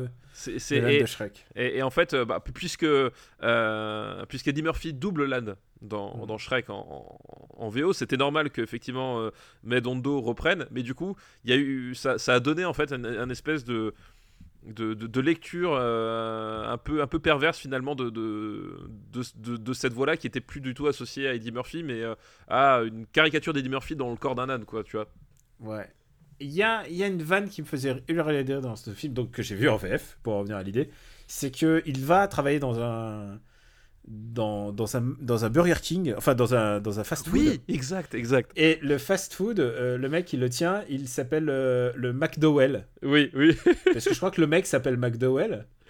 Et, et, et en fait, euh, je crois, si je me souviens bien, ils, ils ont le Big Mic. et, et ils me disent, mais attendez, euh, on va pas changer de nom. on va pas changer de nom, c'est à eux de changer de nom. Nous, on a le Big Mic. Je sais plus exactement, parce que ça fait quand même un bout de temps, mais c'est ce qu'ils disaient dans la VF et ça me faisait hurler de rire. C'est un film assez plaisant. En plus, si tu te souviens bien, euh, il y a un moment un braquage dans, dans le fast-food, ce qui est improbable. Un braquage Oui, euh, euh, dans, un fast-food à New York. T'es- T'es à New York, le premier truc que tu vas braquer, c'est un fast-food quand même. Le braqueur, si tu te souviens bien, il est joué par un petit acteur qui va faire carrière plus tard, qui s'appelle Samuel Jackson. Samuel Jackson, ouais, tout à fait. Et ce qui est génial, c'est que il, euh, dans le fast-food, il est en train de balayer en fait. Et là, il dévisse le balai. Tu sais, il pose Oui. le pied sur le sur le, Le- sur le balai et il dévisse. Et dévisse et, le manche, ouais. et du coup, il se fait un boken et, et il tabasse la gueule des il tabasse la gueule des méchants. Mais c'est ça qui est assez rigolo, c'est que même on dit qu'il touche plus terre, mais par contre, il sait jouer le gars simple en fait. Et c'est ça qui est vraiment touchant avec ce film, c'est que il est euh, il est adorable quoi. Sa manière de draguer euh, en essayant de jamais montrer qu'il est qu'il est richissime. euh, c'est déjà le prototype de Crazy Rich Asians. Ah, alors j'ai pas vu Cra- Crazy Rich Asians. non, mais tu vois ce que je veux dire, c'est le déluge de fric. Il a plein de fric et il le cache. Voilà, c'est ça un peu le, le délire. Et alors, ce qu'il y a de drôle, c'est que euh, au moment où on enregistre, euh, c'est- que euh, un prince à New York a refait l'actualité dernièrement, puisque What? euh, ouais, Eddie Murphy a, a, a, semble-t-il confirmé l'existence d'un prince à New York 2. Non. Ah bah si si, Ah bah, en plus, attends, mais im- imagine, t'es Eddie Murphy, t'es au creux de la vague depuis 15 ans, t'as Black Panther qui, qui cartonne, Ah bah oui, évidemment. et t'as une licence où t'incarnes un prince, euh, un prince africain euh, pété de thunes avec euh, toute une cohorte, euh, toute une cohorte de, de gens à ton service. Voilà, il s'est dit que, il s'est dit que c'était l'occasion jamais. Et du coup, euh, voilà, le- la suite d'un prince à New York a été confirmée, je crois, euh, là au mois de janvier, le, le mois dernier, quoi. Ah là, je savais. Non, c'est vrai, Alors- putain. Est-ce qu'elle se tournera un jour ou pas? Oui. Non, Ça c'est c'est peut-être que une mauvaise idée. Hein. c'est à mon avis une très mauvaise idée parce que euh, voilà, Cardi Murphy étant ce qu'elle est. Euh, mais euh, toujours est-il que euh, on n'est pas à l'abri que bah, d'ici 18 mois, on se retrouve avec un prince à New York 2. Euh, qui s'appellera peut-être euh, autrement parce que du coup il aura peut-être pas à New York Oui. Euh, parce que il le- le titre il Oui, le titre original, c'est Coming to America. c'est Coming to, to America donc euh, voilà mais du coup voilà c'est euh, tu vois Super Ciné Battle est connecté avec la Ouais. Ah, l'actualité. ça, c'est- ça, c'est le pur hasard. hein. C'est- euh, J'espère que ça s'appellera Coming to America Great Again. ce serait génial là je vais le voir Ouais, c'est vrai qu'il y a des parallèles évidents avec euh, Captain, Amer- ah, Captain America, avec Black Panther. avec Black Panther puisque, euh, puisque on l'a- j'ai dit, il y a James Earl Jones, il y a le très jeune Samuel Jackson, euh, mais il y a aussi euh, un, un acteur que j'aime bien qui s'appelle Eric Lassalle. Et vous- oui bien Vous, sûr connaissez peut-être pas Eric Lassalle euh, forcément pour son travail de cinéma. mais pour urgence quoi au moins c'est le docteur Benton dans Urgence. À Voilà. chaque fois qu'il y a un mec à biper, c'est soit Carter, soit Benton. Soit Benton. Et Benton dans Urgence, euh, c'était le, c'était le médecin un peu connard mais juste. C'est-à-dire que c'était le type ultra professionnel, tu vois, qui, et qui euh, montrait pas ses sentiments. qui montrait pas ses sentiments et c'était le, bah, le contrepoint de Carter qui lui au contraire était un- quelqu'un qui avait tendance à se laisser dépasser pour ses- euh, par ses sentiments et notamment ses sentiments, euh, euh, son empathie envers ses patients alors que euh, Benton euh, c'était un chirurgien qui, euh, qui laissait son empathie à, à la porte du bloc parce que il, il avait un, un job à faire quoi. Et c'était un personnage génial. Est-ce que, euh, puisqu'on on ouvre là, juste mini parenthèse, t'aimais Urgence J'adorais Urgence. J'ai regardé Urgence tous les épisodes. J'adorais Urgence. C'était euh, bah, c'était le, le- le rituel du dimanche soir en fait. Ouais, et en plus parce que ces enfoirés, je m'exp- excuse- désolé euh, France 2 ou France euh, C'était France 2. à l'époque, c'était France 2. Désolé, mais euh, ils nous passaient trois épisodes à la suite, quoi. Bah oui. Non mais trois épisodes surtout qu'en plus quand t'avais les nouvelles saisons t'avais un épisode de la nouvelle saison puis deux des anciennes. Tu vois. Ouais, au moins il les diffusait dans l'ordre, c'est déjà Au moins, ça. il difficile. Mais du coup, tu les regardais quand même tous, tous quand même, quoi, tu vois. Et si vous ne connaissez pas Urgence, c'est quand même une série qui a révolutionné euh, la manière de faire des séries, ou du moins notre perception telle qu'on l'a en France, puisque euh, elle c'était vraiment le retour du feuilleton, avant que les séries deviennent toutes des feuilletons. À l'époque, les, Ouais. toutes les séries, euh, bah, euh, C'était arabesque. bah, c'était des, c'était des, des séries, des séries qui se, il n'y avait pas de feuilleton quoi. Le C'était des procédurales, ouais. c'était procédural, euh, c'était Twin Peaks et, euh, et Urgence ont remis, euh, ont remis à la mode le fait que euh, bah, le fait que tout d'un coup les histoires se suivent et qu'il y a des évolutions et qu'il y a des trucs à suivre. Et puis, puis surtout, par rapport à, Twin Peaks ou, euh, euh, ou, Les Sopranos euh, aussi en, en- en 2000, euh, c'est que euh, Urgence avait quand même un côté aussi plus grand public. Enfin, c'était vraiment la, la réappropriation effectivement euh, pour le grand public, quoi. Euh, parce que Twin Peaks c'est génial, mais euh, en termes de laisser des gens sur le carreau, c'était- aussi pas mal, tu vois. Donc, euh, mais là, t'avais un, t'avais un, t'avais un contexte qui était, qui était fort, un concept qui était super fort. Puis d'ailleurs, bah, à la suite de, de Urgence, euh, le nombre de séries hospitalières qu'on s'est tapé, enfin voilà, Mm. les Doctor House, les Grey's Anatomy. euh, Chacun essayait d'avoir son twist quoi. Voilà, exactement. Mais ce qui était bien avec Urgence, c'était que euh, bah, c'était les personnages en fait. Ah bah oui, Euh, Il y avait, euh, moi j'adorais Mark Green, Anthony Edwards, Anthony Edwards, de exactement. Top Gun, De Top Gun, de exactement. Top Gun. Hop, t'as vu comment on a la boucle est bouclée C'est- le seul mec chauve à moustache de Top Gun et du coup c'est celui qu'on tue au milieu du film. Voilà. Et euh, et il y a des épisodes absolument bouleversants d'urgence parce que euh, c'est ça qui était assez intéressant. D'abord, c'est que c'était des concentrés de vie, évidemment, c'est pas réaliste, mais ils, leur- ils, ils- ils avaient énormément de drames dans leur vie. Ils ont tous eu des, des horreurs et, et des moments à surmonter. Et euh, évidemment, je pense à, à Mark Green, Mark mais, Green, bah oui, euh, oui. La- les dernières saisons, oui, avec son père, euh, ouais. son père et lui et son père, sa fille, lui. Ouais. Ouais, Et ouais, lui, non, hein, c'est. Et le dernier épisode, euh, tu sais, il y a un épisode réalisé par Tarantino. Il y a un épisode Donc- réalisé par Tarantino. C'était aussi, il y, a eu, il y a aussi un épisode qui était réalisé en direct dans Urgence C'est vrai qu'il y avait et qui l'épisode était réalisé deux fois de suite pour les euh, pour les, les deux créneaux de programmation Est et Ouest. Putain, mais qu'est-ce que c'était fou. Donc en, en plan séquence en direct. euh, Enfin je- voilà, quand on vous parle de série qui a révolutionné la, la télévision, ça se plaçait là quoi. Euh, et moi, j'avais une passion pour un gars qui s'appelait Alain Carazé. Euh, Alain Carazé, c'est le mec qui faisait Destination Série, je crois, c'était ça le nom, sur Jimmy. J'étais, euh, j'avais, j'avais le câble, j'avais, j'avais Jimmy. Euh, non, alors, moi, moi je, je- m'arrêtais à François, j'avais même pas M6 hein, si tu veux. Et, euh, et je crois qu'il a même fait une... il C'était le spécialiste des séries avant qu'il y avait des spécialistes de séries. Maintenant, Oui. les spécialistes de séries, il y en a plein. Je suis...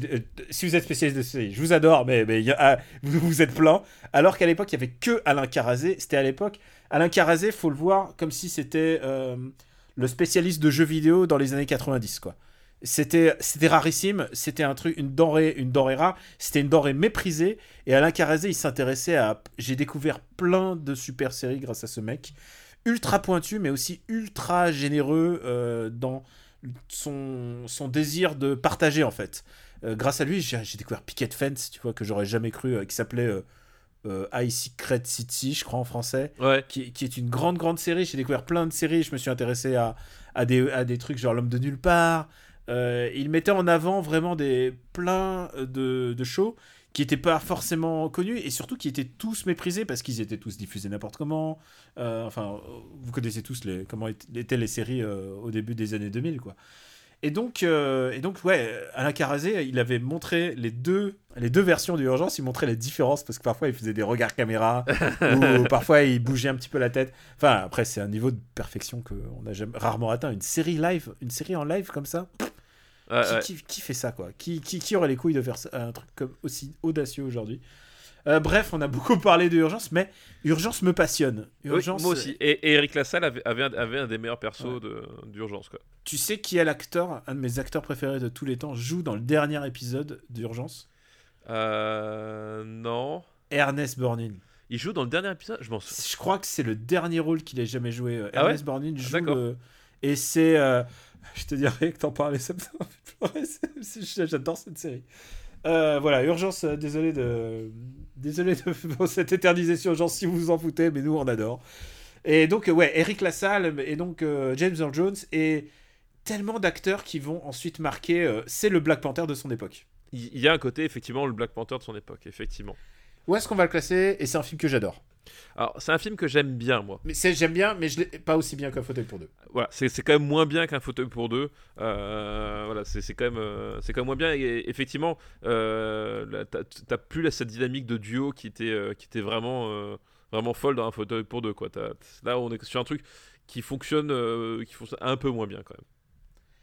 Euh, Je trouve ça mieux qu'un Père Noël est une ordure. Alors, Père Noël est une est-ce qu'il est 68e. 68ème. Ah, je, je- non, je préfère le Père Noël est une ordure, moi, quand même. Ah ouais, bon bah écoute, euh, je suis prêt à descendre, mais donne-moi un truc. Est-ce que c'est mieux qu'Over...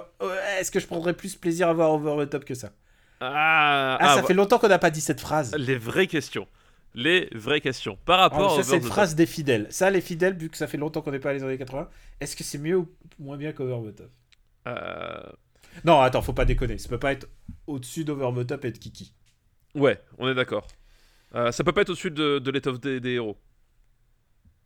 Euh, ça, je suis d'accord avec toi. Mais euh, est-ce que c'est mieux qu'Itinéraire d'un enfant de gaieté Je crois que je préfère Itinéraire d'un enfant Je gâté, préfère mais Itinéraire d'un enfant Mais- gâté aussi. pas de beaucoup. Je pense que pour moi, ça ne peut pas descendre sous Cocoon.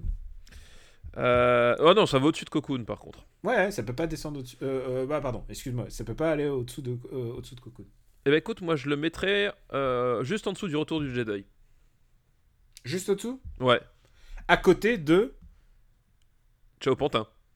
Exactement. Voilà, entre le retour du Jedi et Ciao Pantin. Ah là là là là. Euh, c'est. euh, Un, euh, le- Un un prince, prince à New York. Un prince à New York. J'essaye de le faire bien pour. euh, Pour le bot. pour notre bot. Et voilà. Prince à New York, donc 92e. Écoute, c'est une bonne place. On va remercier euh, Sarcastom. Merci Sarcastom pour, pour ta liste. Effectivement. C'était une chouette liste. C'était une très chouette liste. qu'est-ce qu'on va faire encore? Je sais pas combien de temps il nous reste. Ah bah écoute, quoi, advienne que pourra. Alors c'est une liste qui nous est envoyée par Bastien. Merci Bastien pour ta liste. Et c'est une liste qui s'appelle Quand le nanar est volontaire. Et ça nous permet de saluer nos amis de Nanarland, Voilà, nos amis d'Anarland une fois de plus. chez qui nous avons euh, enregistré un épisode. Voilà, sur Alien Crystal Palace. Toi, tu te souviens de. Moi, je refuse de me souvenir de ce titre. Ah mais non, mais pire c'est que moi je me souviens du film. ah putain, c'est. C'est ça, c'est le titre encore. Mais non, le film. C'est peut-être le moment de dire le décompte. Euh, dans combien de jours on Oh pourra non. reparler d'Alien Crystal Palace Ah non, t'as pas le droit Daniel. Qui est un film avec Ariel Dombal. Qui est un film avec Ariel Dombal. De Ariel Dombal avec Ariel Dombal et aussi Ariel Dombal dans tous les rôles presque, puisqu'elle les, Oui, les a oui. écrits. Exactement. Alors, c'est une, liste donc, qui s'appelle Quand le nanar est volontaire. Et euh, on va d'abord commencer par Turkish Star Wars. Euh, alors, est-ce vraiment volontaire Turkish Star Wars? Euh, je sais pas. Je- honnêtement, honnêtement, je ne pense pas. D'ailleurs, justement, bah, c'était, euh, c'était, euh, je, sais plus si c'était un anaroscope ou si c'était euh, quelqu'un d'autre, je ne sais plus. Une interview d'un spécialiste, d'un critique cinéma turc spécialisé dans, dans- l'histoire du cinéma de son pays. Euh, puisque Turkish Star Wars est un film turc. hein. En fait, c'est même pas son vrai nom, en fait, puisque le, le nom traduit, c'est l'homme qui sauva le monde. Ouais, c'est exactement ça. Euh, voilà, mais ça a été appelé Turki- Turkish Star Wars et c'était appelé Turkish Star Wars, euh, disons-le très franchement, sur les Napster, les Imul et compagnie. C'était sous ce nom-là qui circulait sur les, sur les réseaux parallèles pour trouver une copie du film en fait. Puisqu'il a, il a jamais été édité chez nous en tant que tel et, a- c'est un film qui pour le coup a été récupéré de façon pirate euh, dans, euh, l'immense majorité des cas. Et donc voilà, et donc du coup, je, euh, je me rappelle plus de, l'émission ni non du, du critique, mais donc il parlait de, du cinéma turc et, il parlait notamment du cas Turkish Star Wars et il disait qu'en fait, une nouvelle fois remettre le film dans, dans le contexte. Euh, voilà, on, est on est on est en Turquie, un pays qui est quand même euh, qui a quand même dans, euh, des difficultés euh, politiques pour le moins déjà à l'époque. C'est un film des années 80. ça finit des années 80 qui ouais qui qui qui, est, qui est dans une certaine instabilité dans voilà au niveau politique de la région il y a beaucoup de choses qui se passent et euh, donc le cinéma euh, turc est pas spécialement un cinéma très vivant parce que euh, bah, c'est compliqué de faire des films c'est compliqué d'avoir des salles voilà donc et un jour sort ce film et enfin lui il disait que pour les pour le, le- le- les spectateurs turcs, ils le prenaient vraiment comme un film d'aventure à la turque, et pour eux, c'était voilà, c'était leur film d'aventure à eux. Et, et je pense qu'il disait que, le, que le film a été fait euh, dans cette volonté de faire un vrai pur film d'aventure euh, euh, que voilà pour, pour montrer voilà nous les Turcs on peut faire ce, ce- ce genre de film épique quoi. Donc pour ça je pense pas que ce soit un nanar exprès. C'est enfin c'est vraiment tout sauf un méta nanar en fait hein, euh, Turkish Star Wars. C'est un authentique celui-là. Je pense que c'est un nanar de fête, mais je crois qu'ils y ont mis toute leur âme. ah mais ils y ont mis non mais clairement ils y ont mis vraiment toute leur âme ouais. C'est c'est un film émouvant. Alors, je veux pas vous vendre le film en vous disant euh, que c'est les Memories of Murder du- de la Turquie des années 80. je, je crois que j'ai perdu au moins François Co de l'autre côté du poste. Euh, rupture d'anévrisme Mais tu vois, c'est un film un peu symbolique, quoi. C'est un film emblématique qui est sorti de ce pays à ce moment-là précis, avec toute sa capacité euh, de. Je pense que faut plutôt le voir comme un. à l'échelle du film amateur, peut-être. Je sais pas Bah, si. Il y, a- y y un peu de ça, c'est-à-dire que, enfin, euh, donc euh, l'homme qui sauvait le monde, euh, puisque j'aime bien ce titre en fait, et, et- et je pense que c'est un titre qui, qui rend vraiment justice au, à l'ambition de ce film. Voilà. Oui. L'homme qui sauvait le monde, en fait, c'est un, c'est une espèce de dystopie. un peu à, à mi-chemin entre, entre Mad Max pour le côté désert et Flash Gordon. Euh, C'est- le pratique avec la Turquie, c'est qu'il y a quand même beaucoup, beaucoup de désert. c'est qu'il y a quand même beaucoup de désir.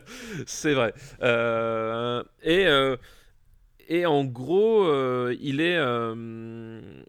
il lutte en fait contre des espèces de forces maléfiques venues de l'espace, si mon souvenir est, est bon. Et il est un peu le, le dernier rempart contre la tyrannie qui, qui vient du ciel, quoi.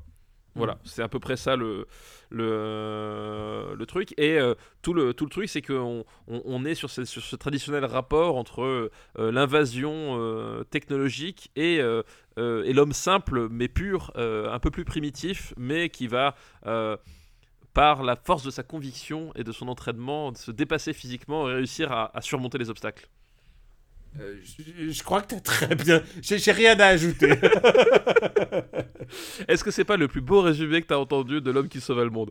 Je pense que moi, c'est le plus passionné en tout cas. J'ai l'impression que tu aimes ce film. Oui, j'adore ce film. Enfin, euh, quand tu es amateur de nanar, ça, ça fait partie des, euh, ça fait partie des, des films indispensables pour, euh, pour avoir ton diplôme de l'académie du nanar en fait. Je veux dire, t'as- t'as- Oui, ça fait. C'est c'est le béaba. Et puis, de toute manière, si t'es pas intéressé peut-être par le cinéma turc ou si t'es peut-être pas intéressé par, par euh, je sais pas, le, le film à petit budget, le, le simple fait de s'appeler Turkish Star Wars, voilà, normalement, c'est fait pour aiguiller ta, voilà, il- aiguiser ta, ta, ta, ta- curiosité, quoi. voilà. Si, euh, si les écoles de cinéma étaient bien faites, ce serait ce film-là qu'on enseignerait à la place des 400 coups, tu vois. Mm. Euh, donc euh, parce que euh, parce que tout est fait vraiment avec les moyens du bord et avec un, mépris total de toute cinématographie et de, tout respect du copyright aussi puisque on on a des scènes complètement complètement psychotroniques voilà la scène qui m'avait mais fait hurler de rire à tel point que j'ai rembobiné mon, mon MPEG tout pourri à l'époque. Euh, c'est la scène de l'entraînement où euh, il, apprend à devenir plus fort et il finit par, par attacher euh, des cailloux à ses jambes. Sauf que tu vois que c'est des, des- des boules de carton-pâte faites à l'école maternelle du coin qui ont été peintes en marron. Et il se met à faire des, des, des bonds euh, gigantesques euh, de montagne en montagne. Alors évidemment, quand je dis bond gigantesque, c'est-à-dire qu'il y a une caméra en contre-plongée, on le voit sauter par-dessus la caméra, et puis après on a contre-plongé sur, sur l'axe opposé, on le voit redescendre. Hein, le, le lui-même, C'est très Sentai. c'est très très Sentai. De temps en temps, tu, tu, tu as un plan trampoline pour faire le, pour faire le lien Le euh, dans le ciel, le raccord dans le ciel. Euh, et, et- et donc tu, tu vois que le mec, euh, ses boules au pied, elles, pèsent littéralement euh, 400 grammes, pas plus. Et euh, ça se fait sur fond de musique de, euh, de la dernière croisade. Euh, puisque euh, fuck le copyright, ça sonnait bien, donc autant faire ça comme ça. Et, euh, et cette scène, moi j'ai halluciné, puis après il casse les cailloux en deux, puis tu, tu, vois les boules de plâtre qui, qui, s'éclatent. Voilà, t'as un truc euh, euh, complètement, complètement ma boule, puis après ils, ils se mettent à attaquer les méchants. Euh, leur espèce de barre spatiale.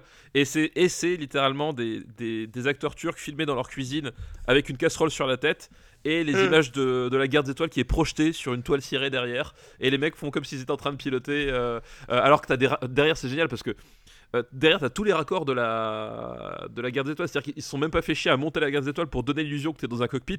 C'est-à-dire que de temps en temps t'as des plans à l'extérieur alors qu'ils sont censés encore piloter leur vélo vaisseau. Enfin c'est c'est enfin c'est génial quoi. À un tel niveau de de naïveté cinématographique moi je trouve ça je trouve ça Alors, exceptionnel quoi Il faut aussi. Moi, je, je, je connais pas aussi bien la Turquie que beaucoup de pays des années 80. Mais je, je faut pas oublier que ces gens n'avaient pas de référent en fait. C'est-à-dire qu'ils ont sans doute vu peut-être Star Wars en cassette vidéo pirate. Mais ils ont sans doute pas vu tous les autres films de SF qu'on avait à l'époque. ah non mais bien sûr mais c'est Euh, ça c'est- Ils ont fait. Tu sais ce que ça me rappelle? Ça me rappelle. euh, J'avais vu un, doc- un reportage sur l'URSS. Je regardais beaucoup de reportages sur l'URSS. Je sais pas pourquoi. De- peut-être qu'à l'époque en URSS il n'y avait que des reportages sur l'URSS aussi hein. non, mais non, non, non, mais je l'avais regardé en France, pardon. J'ai regardé en France. Il faut que je précise, pas que, quand j'étais en URSS. Et euh, et il y avait un reportage sur le mec qui a fait entre guillemets le premier fast-food euh, en Russie, avant qu'il y ait McDo, bien sûr. Et euh, donc c'était vraiment, c'était en pleine perestroïka, mais quand même, tu vois, c'est ça hein McDonovitch du coup mais bon, et il a fait son resto. Et euh, en fait, il a dit Bah, en fait, moi, j'ai juste lu les choses sur McDonald's et voilà comment je me suis imaginé. Et en fait, c'est une cafétéria. bah, ça aussi, ça, c'est la cafétéria de Star Wars. C'est ça, mais voilà, c'est exactement ça. C'est exactement ça. Non, mais il faut le voir. Faut, faut, ce, ce, euh, ce, fi- ce film-là, c'est c'est génial. Puis les, les costumes aussi. Euh, les costumes où les mecs ils, ils- ils ont pris ils ont pris des nappes euh, qu'ils ont trouvées euh, au frip et qui ils ont dit ah ah ça- ça- ça- je suis un extraterrestre Enfin, voilà c'est génial Il y, a, C'est- c'est- il y a de notoriété publique, il y a un ninja, il y a un asiatique. Et, et, et genre, ils ont pris. un- il apporte un masque, tu vois, pour faire Asiat. Alors, faut pas vouloir ce film pour sa naïveté, mais euh, tu parles de son esthétique, mais il y a un truc que je trouve super dans ce film, c'est quand même. euh, c'est la Turquie, parce qu'aujourd'hui, maintenant, la Turquie a été vraiment beaucoup filmée. Elle a été beaucoup. ses- euh, Oscar, elle a été beaucoup palmisée en plus, puisque avec Nouri Bilselan, euh, qui est quand même un autre genre de cinéma, et on le verra ensuite dans les années 2000. euh, quand- si, si des gens nous envoient du Nuri Bilselan, tu, tu es client de Nuri Bilselan Ah, euh, pas énormément. Je, je- Alors- je, je, je, connais, mais euh, je, n'ai pas approfondi euh, autant que autant que le que le, l'acteur, réalisateur, scénariste, producteur de Turkish Star Wars. hein, c'est comment il s'appelle C'est Kutnet Arkin. Kutnet Tarkin, exactement. Voilà, l'acteur, c'est le Alain Delon de la Turquie. Je sais pas si c'est le Alain Delon de la Turquie. Je pense que. Ah, y a- si, si, si, si, il a, un- il a- il- son regard de braise, Ah, d'accord, ok, d'accord, c'est dans ce sens-là. ouais. c'est évidemment. Mais il y a un truc que. Bon, maintenant, je te disais, donc on connaît beaucoup mieux la Turquie cinéma. Mais il y a un truc avec la Turquie, c'est que je trouve que c'est un pays ultra cinématographique. Euh, que ça soit les villes, que ça soit Istanbul, mais aussi que ça soit l'est de la Turquie, qui est complètement mystique. Je sais pas, j'ai eu la chance d'aller en Turquie une fois, euh, une fois dans ma vie. C'est un, c'est un pays étonnant. C'est un pays qui est à cheval sur deux continents. Et, et du coup, il y a une esthétique incroyable, alors que c'est euh, au port, c'est c'est- c'est juste à côté, quoi. Euh, j'ado- j'adore et la Turquie et j'adore euh, et j'adore en fait j'adore regarder des films sur la Turquie et je, je suis même prêt à regarder euh, c'est quoi déjà l'empire euh, c'est pas le l'empire des loups? C'est l'empire des loups ouais Euh, avec Jean Reno là Oui, Jean Reno, oui, c'est ça. Ah, J'allais faire une autre vanne, moi j'allais dire la Turquie, la Turquie au cinéma, c'est surtout, rappelons-le, euh, Tekken 2, euh, ce film où pour se géolocaliser à Istanbul, on tire des grenades. Voilà. Putain vivement qu'on fasse Tekken 2 putain j'adore Tekken 2 Euh, bref euh, où est-ce qu'on va mettre ce grand classique C'est N'ayons pas peur de mots, c'est un grand classique. c'est un classique et c'est un classique euh, certes drôle mais important c'est un, un film important du cinéma il n'y a pas si longtemps on a retrouvé le le, le 35 mm original Oui, du film oui. et, et il est en pleine remasterisation. En pleine pas si- remasterisation, ouais, effectivement. Et, et je- je connais certains individus, euh, pas forcément tous fréquentables, euh, qui piaffent d'impatience à l'idée que ce processus de, de restauration soit terminé. S'ils nous écoutent, euh, on les salue, mais on taira leur nom. Voilà, par respect. Pour les, Monsieur pour Nanar, Monsieur Land, qui que vous soyez. Où est-ce qu'on va classer ce grand film? Je- Tu sais, Dasta, je regarde Soupe au chou, tu vois. genre- Oui, non, mais c'est ça. comme, comme on dit, c'est important de replacer dans le contexte. Tu voilà. vois. Euh, Mais tu vois, par exemple, est-ce qu'on le met au-dessus de- du grand chemin du... Ah, tu vois, quoi je, je te dis, Turkish Star Wars ne va pas au-dessous du tombeau des Lucioles. Toi, t'as envie de te faire encore plus d'amis que moi. Ah non, mais attends, toi, t'as poussé la barre un petit peu haut. Je me suis dit, il faut, faut que je... Non, mais Faut que par, j'équilibre. par rapport à un autre grand classique, hein, par rapport à un piège mortel à Hawaï. Ah, et on a Piège mortel à Ah Hawaï? bah oui, 148ème place. Euh, Juste au-dessus du Grand côté Bleu. de- juste à côté de Sabre. Alors, écoute, tu sais quoi? Euh, Turkish Star Wars n'ira pas au-dessous du Grand Bleu, je peux te le garantir. je peux te le garantir. Déjà, je suis étonné que le Grand Bleu soit si haut. Euh, mais tu sais pourquoi il est si haut? Parce qu'on a refusé d'en parler. C'est ça. C'est un des rares films dont on a, qu'on a classé sans en parler pour se dire un jour on va en parler, t'en parles à mon Luc. Et on est vachement pressé d'en parler, putain. Bah, surtout qu'on fera la version longue, avons-le. Oh putain, non, tais-toi. TG. Alors, euh, où est-ce que tu le mets? Est-ce que tu le mets au-dessus de Tango et Cash? Euh, Est-ce que tu le mets au-dessus des Rois du Gag? Euh, T'as vu, là, je le fais vers le haut. Est-ce que tu le mets au-dessus de Ghostbusters 2 euh, euh, non, je, je préfère Ghostbusters 2. Je préfère Tango et Cash, quand même. Ok. Écoute, je suis prêt, et ça c'est incroyable, je ne dis pas de dire souvent, je suis prêt à le mettre au-dessus de James Bond de Kill. Eh ben, je pense, je pense que euh, ces mots, Daniel, ne sont pas tes mots. C'est le mot, ce sont les mots du marbre qui parlent à travers ta bouche. Et les mots du marbre doivent être respectés. Et le marbre veut que euh, l'homme qui sauva le monde euh, arrive entre Tango et Cash et a Kill, James Bond. Tu permets que je le mette sous le nom de Turkish Tower, sinon personne ne va le connaître. Ouais, c'est pour le SEO, c'est important. Parce qu'on est vraiment des gens très calés là-dedans. Voilà, parce qu'on a une stratégie euh, target média win-win. Donc, euh, Alors, faut que en soit- parlant de- faut que ce soit percutant, tu vois. Tu sais quoi, en parlant de Target Media, win-win, euh, tu sais que j'ai l'impression d'entendre notre ami Pascal parler. enfin, surtout Pascal quand il imite ce genre de truc. Euh, Il y a un truc qu'il faut dire, c'est que le précédent épisode, j'ai décidé de pousser le, le- encore plus loin les délires. On l'a lancé sans aucune promotion. Oui, à tel point qu'on a alerté qu'il était en ligne deux jours après. Deux jours après, on s'est dit, allez, on est des oufs. On est des oufs. Alors, euh, alors voilà, il est classé. Et euh, est-ce qu'on en a Oui, on en a encore deux autres dans la liste. Allez-y, allons-y. bah allons-y. oui, allons-y, allons-y. Devil Story. Ah, Moi, quand je pense à Devil Story, je pense à, à un mec avec une tête très déformée. Ah, moi je pense surtout euh, au cheval du diable, le cheval du diable. Alors, je vous rassure, Devil Story, si vous tapez Devil Story direct, vous avez d'abord la fiche. Et peut-être avec un peu de chance, vous avez le lien sur une chaîne, une plateforme de, de streaming, euh, au, au mépris de toutes les lois, évidemment. Alors, c'est un peu triste que tu dises ça parce que euh, Devil Story euh, est un film qui a été remasterisé pour une sortie DVD. C'est vrai. Euh, euh, Bah, attends, on va le dire, c'est chez qui? Bah, c'est chez Nanarland. Ah bah oui, évidemment. c'est des- ouais, mais c'est- Euh, évidemment, évi- évidemment, chez qui? Évidemment, chez Kiss. Et, voilà, su- supervisé par notre ami. euh, En plus, je crois que c'est Martin qui avait supervisé ce- cette édition-là. Ah putain, name dropping d'amis, là, ils vont être contents, là. Ça va avoir Euh, beaucoup puisque d'amitié dans cet épisode. Euh, puisque euh, je- me rappelle bien, c'est euh, la, la deuxième fois, je crois, ou la première fois que j'ai rencontré Martin, je sais plus, à- de, de Nanarland, je sais plus quand. Et on a scellé notre amitié euh, avec cet échange de, de DVD de Devil Story. Putain, j'aurais dû sceller mon amitié avant, je l'ai pas. Ah, voilà. Ah, tu l'as pas? Eh ben moi, j'ai le DVD collector. Et tu sais, et tu sais que c'est- drôle parce que euh, euh, donc ce- ce, j'ai vu des forums américains bah, de- des Nanarland de là-bas.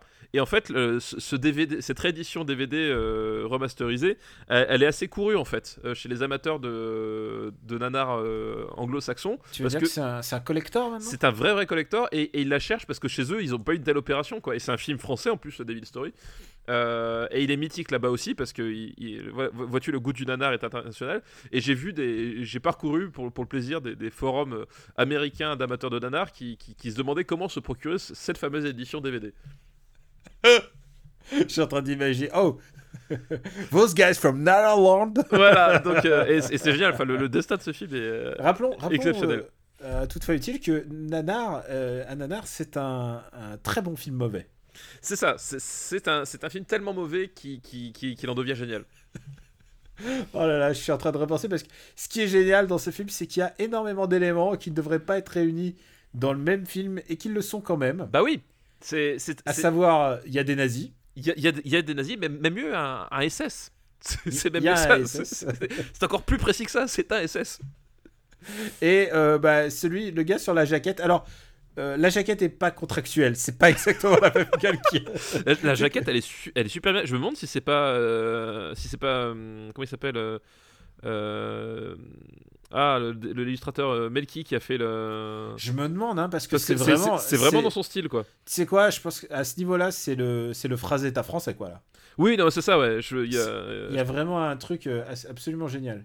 Donc je, je pense, je- moi, je, faudrait confirmer, mais je trouve que le, je crois, la jaquette a vraiment la, la touche de Laurent Melky. Donc après, je sais pas si, euh, si je peux retrouver l'information, mais. euh, Alors, pour en revenir au film, c'est l'histoire d'un zombie SS. Oui. Je sais pas si on peut dire ça. Et Non, jusque-là, c'est- jusque-là ça, c'est- c'est c'est- c'est bon. alors, il est en Normandie. C'est ça. Et il se met à, à- à tuer des autostoppeurs et des campeurs. C'est ça, voilà. Il, se- il se met à poignarder des gens, euh, voilà. Et c'est tout. Et euh, mais non, c'est pas tout parce qu'en même temps, il y a un couple qui arrive dans une. Ah oui, toi, il est plus frais dans ta tête. Ah bah oui, il y a, il y a un couple qui arrive dans une euh, dans une bâtisse locale. Donc on, on est un peu quelque part dans une ambiance à la Dario Argento et à la, à Lucio Fulci, Fulci hein, évidemment des références évidentes et parfaitement retranscrites en plus, je dois dire. ne m'écoutez pas, je suis en train de dire des conneries. Mais euh, toujours est-il qu'il y, a- y y cette histoire de, de couple qui arrive dans une dans une maison avec un je sais plus, il y a un, chat, un gardien du château qui est un peu chelou. euh, et puis, Ah bah, si puis à un moment les- donné, il si y a un chat. Les villageois truculents, Voilà. il y en a quelques-uns. Et à un moment donné, il y a un chat. Euh, Euh, tu sais, un peu comme le chat dans, dans, dans- dans Sabrina. Tu sais, Ouais. Euh, sauf qu'il parle pas, mais il est chelou. Et, euh, et puis, donc, euh, c'est quoi Bon, et l'histoire et, et la- Ensuite, il y a- y une momie, ça Oh, je sais. voilà. et ensuite, la nana, je sais plus, elle se fait attaquer pendant la nuit ou elle fait des cauchemars pendant la nuit Ah, elle se la relève. blonde, la blonde. La blonde, ouais.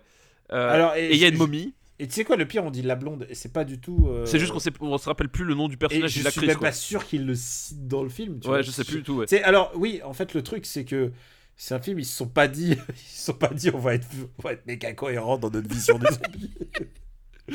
c'est un film qui a été fait par une famille entière. Euh, genre genre c'est la vraie c'est la famille euh, ah putain je, je suis désolé. En fait, c'est c'est- la famille Launois voilà. Voilà, la famille Lenoir, et, et, et c'est imagine si Peter Jackson avait abusé du calva. voilà, et, et c'est ça, c'est vraiment ça ce film, quoi. Euh, c'est euh, c'est euh, c'est bad taste, sauf sous euh, 10 litres de Calvados, et je te garantis que c'est pas Attends, Bad. Taste, Bad Taste, c'est un film intéressant. Ah oui, mais non, mais c'est ce que je dis. C'est que Bad Taste, c'était fait par un type qui avait une certaine vision. Là, c'est- fait par des mecs qui sont complètement défoncés. Et parce qu'on a parlé de la momie, mais à un moment donné, le gardien du château, il va combattre pendant 20 minutes un cheval noir. C'est le cheval du diable euh, dans, la brume. Euh, finalement, on apprend qu'il est au bord d'une falaise. Et, euh, et si quelqu'un a trouvé un, d'où vient le cheval Deux, que faisait le mec là Et trois, où sont toutes les munitions qui tirent pendant, pen- pendant la séquence Et quatre, à quoi ça sert dans le scénario je suis preneur, voilà, parce que c'est, il, se fait passer dessus par le, enfin, il y a le cheval qui lui passe devant, il tire, il le touche jamais, et il recommence, tu vois la- la- le truc 10 fois, 20 fois, 15 fois, puis à un moment donné, il arrête de le faire, et on est passé à autre chose, on est passé à la momie, et euh, je sais plus quoi, il y, a- y y un bateau qui sort de, de- du, du sable ou à la fin. Il y a un bateau, il y a une sorte de bateau pirate, ou je sais plus, je sais plus ce que c'est. Euh, euh, quelque chose piqué à The Fog de Carpenter, j'en sais rien. Euh, mais c'est très bizarre. On peut dire que c'est un grand film.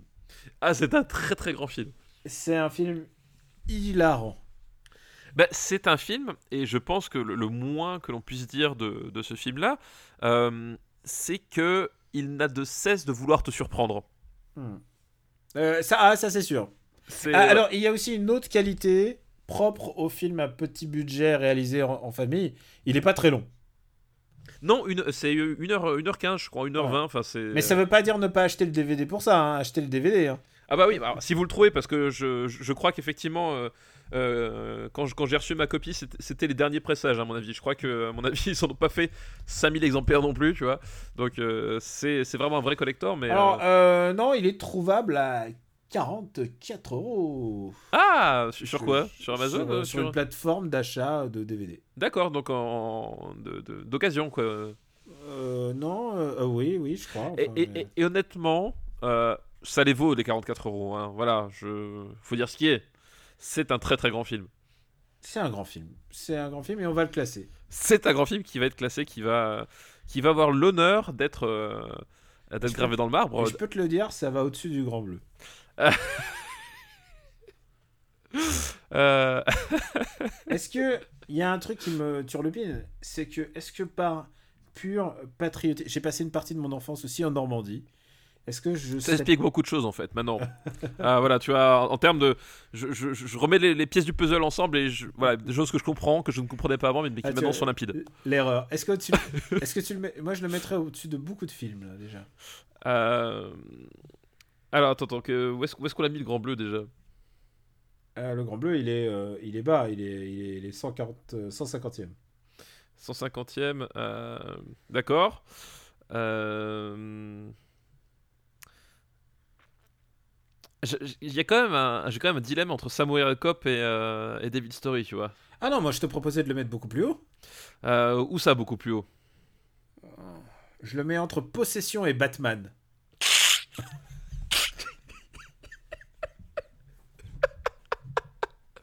Attends, attends, attends. Euh, Possession et Batman.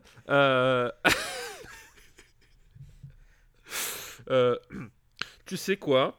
Je pense que ce serait notre nanar le plus mieux classé. hein. Le classé. Tu sais quoi Juste pour faire chier François Co, je serais euh, tenté de le mettre au-dessus de Possession. Mais vraiment, c'est ciblé. C'est c'est méchant, c'est gratuit. Mais je pense que euh, faut marquer le coup. D'accord, d'accord. Donc- Possession, rappelle, rappelle ce qu'est Possession. Euh, donc le, le film avec Isabelle Gianni qui, qui crie dans le métro. et, euh, et qui est officiellement un moins bon film que Devil Story.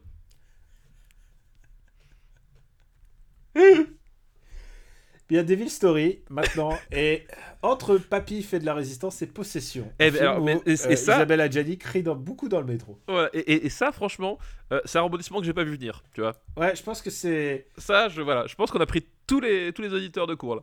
Ah, je pense que. C'est quoi il- Franchement, on aurait pu fouiller, il aurait pu aller plus haut. hein. Ah ouais, si on avait vraiment voulu, on aurait Je pu. pense que je pense que Willow a eu chaud aux fesses. Eh, je pense que Akira, c'est pas passé loin. Otomo, Otomo, il est au courant là, tu sais, il reçoit son SMS à l'instant. C'est clair. Oh putain. L'attaché de presse qui le rassure. Finalement, vous, vous gardez votre place, monsieur Otomo. Et il y a un dernier film encore dans cette liste. Ah putain, c'est vrai qu'on n'a pas terminé la liste. Mais oui, oui, c'est, oui, on n'a pas fini. C'est le dernier film. Tu l'as vu, ça, je le sais, je le sors, je, je, je- tu l'as en toi. C'est Toxic Avenger. Ah putain, Toxic Avenger. Oh la vache. Euh, donc là, c'est- là, par contre, c'est euh, c'est pas le même. euh, ça n'a rien, à- rien à voir. C'est- C'est professionnel. Ah, ah, je crois que c'est la première fois qu'on parle d'eux. Euh, c'est la première fois qu'on parle de trauma et je pense effectivement, euh, euh, je pense que c'est- un des premiers traumas qu'on fait. Et, effectivement, trauma c'est c'est une légende on va dire dans le dans le nanar. Donc c'est c'est une société américaine qui a un peu plus d'argent que, que les productions David Story et euh, l'homme qui sauvait le monde euh, voilà, c'est des gens qui, qui ont quand même, euh, qui ont quand même des vraies caméras, qui essaient de faire, qui essaient de faire vaguement du film. Trauma, c'est surtout Lloyd Kaufman, voilà, qui est le, le, un, un espèce de, de parrain du, du milieu de, de la série BZ. notamment, bah, Lloyd Kaufman, il était derrière Nimitz, Mhm. par exemple, dont on a déjà parlé. Très bon film. Euh, très, très bon film limite et, euh, et qui va effectivement euh, prendre son envol et, et assouvir finalement ses, ses, ses pulsions euh, euh, ses pulsions cheloues en créant Trauma euh, dont euh, Toxic Avenger est vraiment le euh, euh, comment s'appelle le, L'étendard. l'étendard voilà c'est- Enfin, c'est- c'est-à-dire, c'est- il y a eu d'autres films euh, marquants que Toxic Avenger, mais Toxic Avenger, il y a un truc qui est super puissant dans le titre déjà. oui C'est-à-dire Toxic Avenger, tu vois, Tox- c'est déjà, ça, ça dit quelque chose. C'est déjà un nom qui est un projet. c'est c'est effectivement Toxic Avenger, c'est euh, ben, euh, DC à Superman, euh, Marvel à Iron Man, ben, Trauma à Toxic Avenger quoi. Et euh, je sais pas d'ailleurs si c'est mon, mon trauma préféré, mais, mais en tout cas, Ah, Roméo et Juliette était rigolo quand même. Ah, moi, il y a un- moi j'ai un petit, euh, j'ai un, un- évidemment, j'ai un petit truc, un petit. Mon coup de cœur, moi, c'est Surf Nazi Must Die. Surf Nazi Must Die, c'est un autre grand classique, effectivement. Ah, et euh, il y en a un autre auquel je pense, c'est euh, Kabukiman. Ah oui, c'est vrai, c'est vrai, exact. Sergeant Kabukiman, PD. Exactement. C'est des films qui sont devenus cultes avant. Euh, C'est-à-dire, ils n'étaient pas destinés à devenir cultes, ils étaient faits à, à justifier le prochain en fait. Ils Bah. voulaient juste te faire assez d'argent pour faire le suivant. Et d'ailleurs, ça se rentabilisait. C'est juste, juste, c'était pas des gros cartons à l'époque. Et ensuite, c'est euh, ensuite que c'est devenu des phénomènes. Bah, c'est. euh, C'est à l'arrivée du. C'est arrivé. euh, bah, il y avait la cassette vidéo, mais aussi. C'est ça, le- c'est ce que j'allais dire. C'est qu'en fait, c'est. Si tu veux, ce que Lloyd Kaufman a essayé de faire, c'était reprendre un peu l'héritage de, de Roger Corman. Euh, sauf que Roger Corman, c'était euh, c'était c'était bien avant, c'était les années, euh, ça commençait aux années 50 euh, jusqu'aux années, jusqu'aux années 70. Et Love Kaufman s'est dit, on, a un autre créneau à pouvoir prendre, qui est que la, série B, on va l'emmener encore plus loin vers les, les comment ça s'appelle les critères de, de- des jeunes d'aujourd'hui, on va essayer de repousser les limites euh, encore un peu plus parce que la vraie marque de, Trauma et donc de Toxic Avenger, c'est que euh, c'est du, euh, c'est du film trash en fait. C'est un choqueur en fait. hein, il y a, il y a un aspect choqueur dedans, c'est-à-dire que euh, il faut faire des, euh, il faut que les, les morts soient, euh, soient atroces, il faut que, euh, il faut que le, il faut que le public soit, soit interpellé, choqué. Enfin voilà, il, il- il- il faut faire parler de nous, euh, il faut vendre sur ces- cette espèce d'étiquette sulfureuse un petit peu. Et, et donc, du coup, il y a absolument aucune retenue? Zéro retenu. C'est-à-dire, euh, et donc, pour expliquer les origines, parce que c'est une origin story aussi, faut pas oublier. C'est une, bah, c'est, c'est l'histoire d'un super-héros, hein, effectivement. C'est, euh, Et d'ailleurs, c'est une origin story. euh, ouais. Si tu réfléchis, le film italien euh, basé sur Jig, je crois que c'était Call Me Jig ou Ah, Oui. My Name is Jig, Oui, oui, tout à fait. qui était basé sur le personnage de Jig au, Ouais, au, au Japon. Et bah, en fait, Jig, c'est ça, hein, c'est Oui, Toxic Avenger euh, fait en sérieux, quoi. C'est Toxic Avenger, effectivement, fait, euh, fait en italien un peu plus sérieux, effectivement. Et, euh, et puis, euh, donc, euh, bah, évidemment, il, est, il, il tombe dans les, il tombe dans l'acide C'est ça. et il devient une bête difforme de, de, de, enfin, une espèce de strum difforme, quoi. C'est un, Quasimodo. euh, c'est un Quasimodo. euh, c'est un Quasimodo des temps modernes, en fait. Ouais, il n'est pas si éloigné de visage que le, le méchant de Devil Story. De David Story, exactement, c'est vrai. Et, et, et du coup, euh, il devient un justicier et euh, il décide quand même de, de, de, de tuer les gens, de tuer les gens quoi. Enfin, il décide de tuer les méchants plutôt. Il décide de tuer les méchants parce que il est euh, pour, pour revenir complètement à, son origin story, c'est que c'est le Toxic Avenger à, à la base, euh, avant de devenir euh, avant de devenir Toxic Avenger, le, le personnage difforme qu'on connaît, il est comment s'appelle janitor. C'est un nettoyeur. voilà, il- Enfin, un il- nettoyeur euh, plutôt. un- il fait le. concierge, voilà. Euh, non, euh, c'est même pas concierge maintenant, un employé de surface. Ah non, voilà, il, il est, il est effectivement euh, employé de surface dans une, je crois que c'est une salle de sport. Je crois que c'est Mhm. ça le, le-. Oui, c'est ça qui lui vaut d'être baraqué comme ça. Ouais, c'est ça qui lui vaut d'être baraqué, et c'est ça qui lui vaut de tuer des gens à la serpillière aussi, parce que mine de rien, c'est un détail important. Et on, voilà, on, on- on- on- il va rentrer en contact à travers cette salle de sport, de, à travers d'individus euh, fort peu euh, recommandables, des espèces bah, qui s'amusent à, faire, à faire les, à faire les, à prendre les autres comme bouc émissaire, à les, à frapper, à se moquer d'eux. Euh, voilà, c'est des types vraiment ignobles. Et c'est tellement ignoble que je sais pas si tu te rappelles, mais l'une des premières séquences de mort de Toxic Avenger, c'est les, les méchants qui écrasent un gamin en bagnole juste pour s'amuser, quoi. Et la scène est ultra, ultra, ultra choquante. Même quand tu la revois aujourd'hui, c'est-à-dire que les mecs lui passent dessus. Le gamin, il est, il est étendu sur le sol, il est en train d'agoniser, il y a du sang partout. Ils- font demi-tour et ils repassent dessus et tu vois la tête qui explose au, au premier plan, quoi. Et c'est genre, voilà, le film d'entrée de jeu, t'es plongé dans le bain, quoi. Ah bah putain. Euh, Je sais pas si tu te rappelles de cette scène, mais elle est. Oui, oui, ça Atroce. me- ça Elle me est chose. atroce. Mais tu sais quoi, en fait, il y a un truc qui est assez intéressant avec ce film, c'est que les trailers trauma étaient géniaux. Et euh, ils, ils deliver en money shot et ils te les mettaient tous les uns après les autres. Ah ouais, ouais. Et les bandes annonces euh, trauma duraient des, des plombs en fait. et il y a un côté, il y avait un côté même jouissif parce que du coup, tu, je, je remémorise exactement la scène, sauf que j'imagine, je, je suis en train de voir la version trailer dans ma tête. Et le côté un peu euh, matraquage en fait. Ah ouais, ouais, c'est. C'est. C'est euh, c'est vraiment intense. Et du coup, le Toxic Avenger, en fait, il va arriver et il va leur faire payer à ces enculés, mais euh, au centuple, quoi. Et, euh, et il va prendre pas, et voilà, il va pas prendre de gants, il, il va éclater des têtes de, de toutes les façons possibles. Euh, les cerveaux vont être répandus partout sur le sol. Enfin, c'est- vraiment atroce, ça part dans tous les sens, quoi. Est-ce que t'aimes ce film? Euh, bah, j'ai vraiment de la tendresse pour Toxic Avenger quoi. J'ai vraiment de la tendresse. C'est un film euh, voilà qui qui, qui, est, qui est vraiment euh, vraiment abominable dans, dans ce qui bon dans la façon de le montrer. Enfin tu sais le- les, quand les méchants ils tuent des gens ils rigolent tu sais comme ça c'est vraiment Les méchants sont très méchants. c'est très très méchant. faut, faut voir, faut voir ça comme un Elephant Man qui soudain euh, mélangé à. Attends, j'essaie de trouver une référence moderne. euh, mélangé à Machete. Oui ouais, ouais, non mais Tu complètement. vois, il y a un côté genre, c'est un revenge movie d'Elephant Man. C'est je me vis des Fantman avec des scènes de cul. Euh, Oui, parce que parce que il- il- And he's a lover too. Voilà, exactement. Comme dit la trailer. Voilà, donc il y, a- y a des scènes de cul parce que ça fait partie du cinéma d'exploitation et qu'il y a vraiment genre zéro retenue de, de, de ce point de vue-là, quoi. Et euh, c'est euh, c'est vraiment C'est sans limite, quoi. euh, Pas dégueulasse, mais genre. Elles, Ah non, sont, oui, elles sont weird.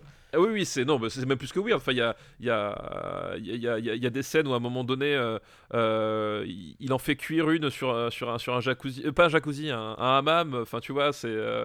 T'as, des tas de trucs comme ça. Enfin, t'as, la, la fameuse scène où le Toxic Avenger il, il, va, il va pisser contre, le, contre un mur et il pisse du liquide toxique qui, qui dissout à moitié le trottoir. Enfin, c'est genre, ça part dans tous les sens. C'est des trucs. Euh, c'est des trucs, c'est, enfin, tu peux pas l'imaginer tant que tu l'as pas vu, quoi. Et, euh, et ils ont parlé très longtemps de faire des remakes de Toxic Avenger. Mais euh, je sais pas ce que ça a donné finalement. Ah, je sais pas. Alors, des Toxic Avengers, il y en a eu plein. Je crois Oui, il y, a y, a eu- il y en a 4. 4, je crois, hein, il me semble. hein. Au moins 4. Tu sais, c'est Kingdom Hearts. Il y en a 4 numérotés. je crois qu'il y en a au moins 4. mais c'est pareil, la- la- Il y a une Euh, timeline super travaillée, hein, faut le savoir. c'est ça. Il y a tout un arc. euh, il y a tout un arc autour. Mais c'est pareil. Enfin, l'intérêt de ces films-là, c'est qu'ils ont été faits sous une certaine impulsion à une certaine époque, d'une certaine façon, et euh, faut les laisser tels qu'ils sont. C'est-à-dire que tu, tu n'as pas de matière narrative à, à refaire Toxic Avenger euh, aujourd'hui avec euh, 40 millions de dollars. Tu vois ce que je veux dire Enfin, ça, On- ça a on aucun pourra- sens, quoi. On ne pourra plus euh, jamais retrouver ça. Ah non, non, non, on pourra plus. Non, non, c'est. Il y a un côté. euh, non, vraiment, le, comme dit, en termes de, transgression des, des, tabous et tout, les mecs, ils, essayent vraiment de prendre tout ce que. Tout ce que. Tout ce qui, ne- tout ce qui ne peut pas se faire au cinéma et de le faire, quoi. Vraiment, c'est- vraiment un truc de, de sale gosse, quoi. Et si vous regardez la, VF, elle est aussi un peu euh, savoureuse parce que elle est faite un peu euh, d'époque.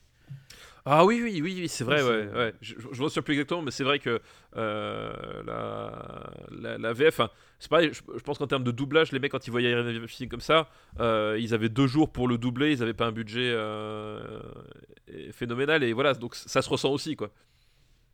Euh, où est-ce qu'on va le mettre? Euh, putain, Toxic Avenger, mais quel grand film Quel grand film Ah putain. Euh, Est-ce que déjà tu penses que c'est mieux que Devil Story? Je pense que je préférais revoir Toxic Avenger Je personnellement. pense aussi. Mais du coup, ça veut dire qu'il est obligatoirement au-dessus de Papy fait de la résistance. C'est ça, c'est on en arrive à des dilemmes comme ça quand même. Est-ce que. Euh, Je suis presque. Tu sais quoi Je suis presque triste pour nos autres nanars de qualité qui sont. euh, Ouais, c'est vrai, mais c'est comme ça, le, le marbre, euh, le marbre ne, voilà, n'a pas de sentiment. Tu sais quoi J'adore les autres nanars qu'on a traités. Je crois qu'on a fait euh, Samurai Cop. On a fait Samurai Cop et euh, Piège mortel à Hawaï qui sont, euh, qui sont extraordinaires quoi. C'est- des, c'est- c'est des bijoux. C'est des vrais bijoux. Ne les loupez pas simplement parce que vous vous dites Ah, euh, oh là là, ils sont, ils sont bas dans le classement et tout ça. Non, c'est super. C'est euh, où est-ce qu'on va? Toxic Avenger Il faut pas oublier que c'est des films qui sont au-dessus du Grand Bleu. Donc, et, et, et ça, je pense que c'est- très important. je vois Nimitz au-dessous du Grand Bleu et je me dis Mais qu'est-ce qu'on foutait ce jour Je pense Bon. qu'on a mal entendu le, le. C'est ça. Je, je pense que Je pense que c'est une faute de frappe. Mais fait. tu sais, c'est comme, euh, c'est comme la Pity à Delphes. Euh, finalement, la, la, la sais pas où Pity. tu vas, mais continue. Non, mais la- bah, tu, tu vois ce que c'est, la, la Pity à Delphes. Ouais, bien sûr. Voilà, Oui, L'oracle. L'oracle, l'oracle parlait à travers sa bouche, mais euh, elle n'avait pas conscience de ce qu'elle disait, et parfois ce que, ce que les mots qui sortaient devaient être interprétés. Et parfois, il, arrivait que euh, les, les, le, les interprétations faites de, de- des, des, des visions de la pitié n'étaient pas tout à fait exactes, parce que justement, il y a toute une dimension euh, métaphysique qui échappe. Et le marbre, c'est pareil. Il y a parfois euh, cette, cette dimension métaphysique qui peut qui peut provoquer certaines choses, certaines incohérences, mais qui n'en reste pas moins le marbre. Je, je suis d'accord avec toi.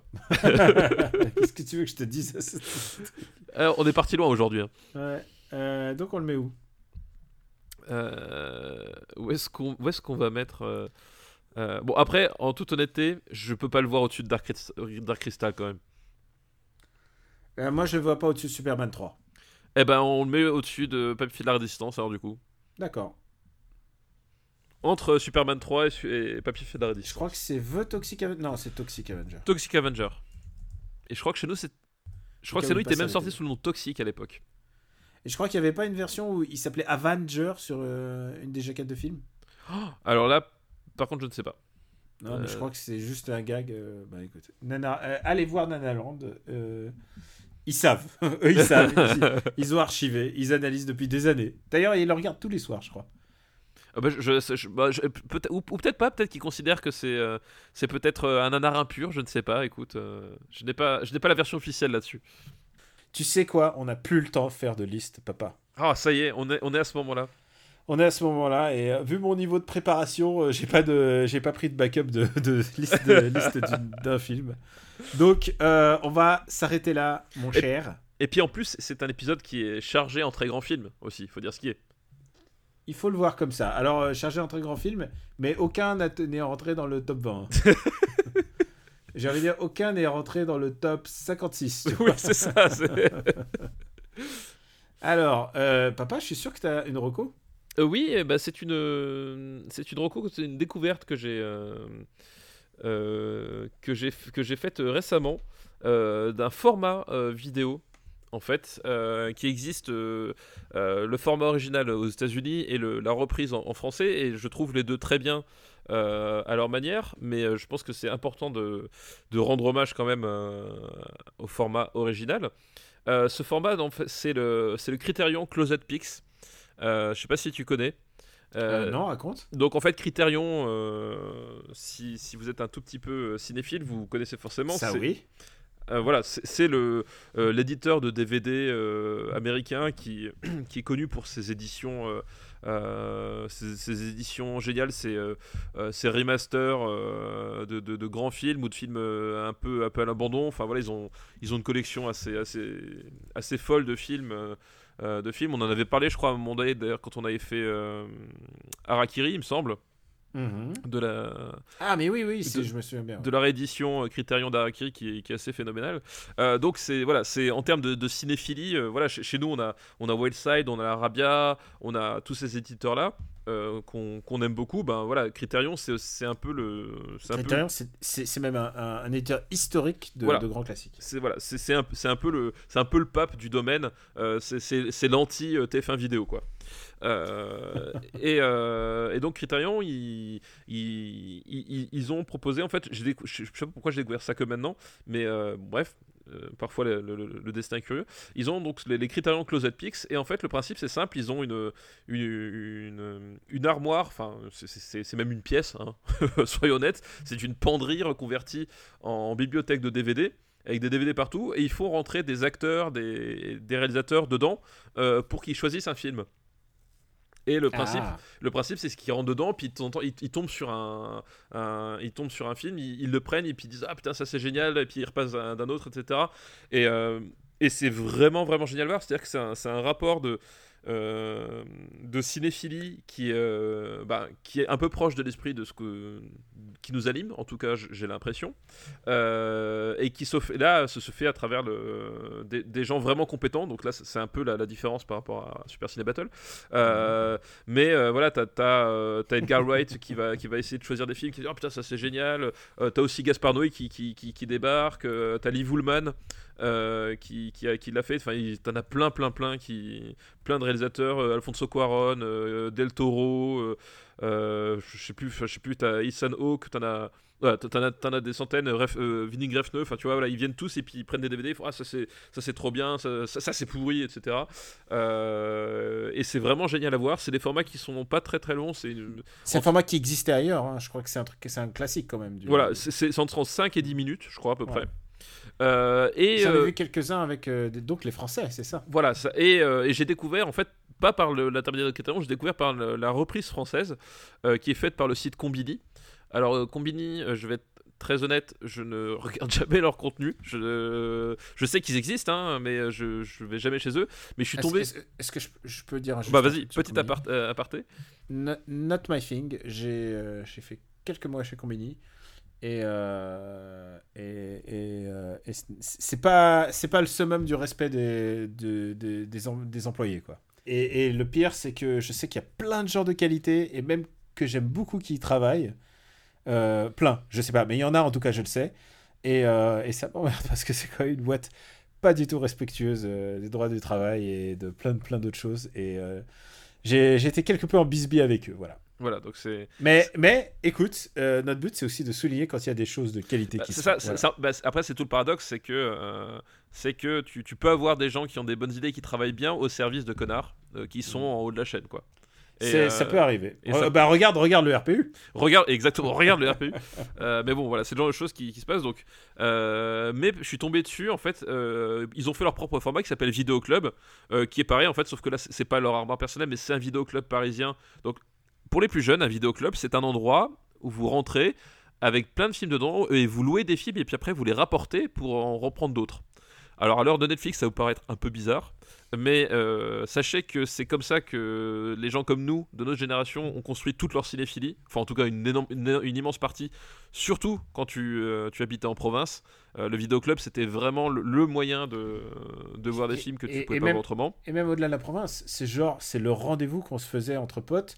Genre, on, se commandait une pizza et on allait se louer deux cassettes. C'est ça, c'était ça, c'était les- parents, les ils nous disaient, allez-y, deux cassettes. Et on essayait toujours d'être en train des trucs étra- étrangement violents. Voilà, mais c'était ça. bah, bah, c'est ce moi, c'est ce que j'appelais la- l'alibi Mary Poppins.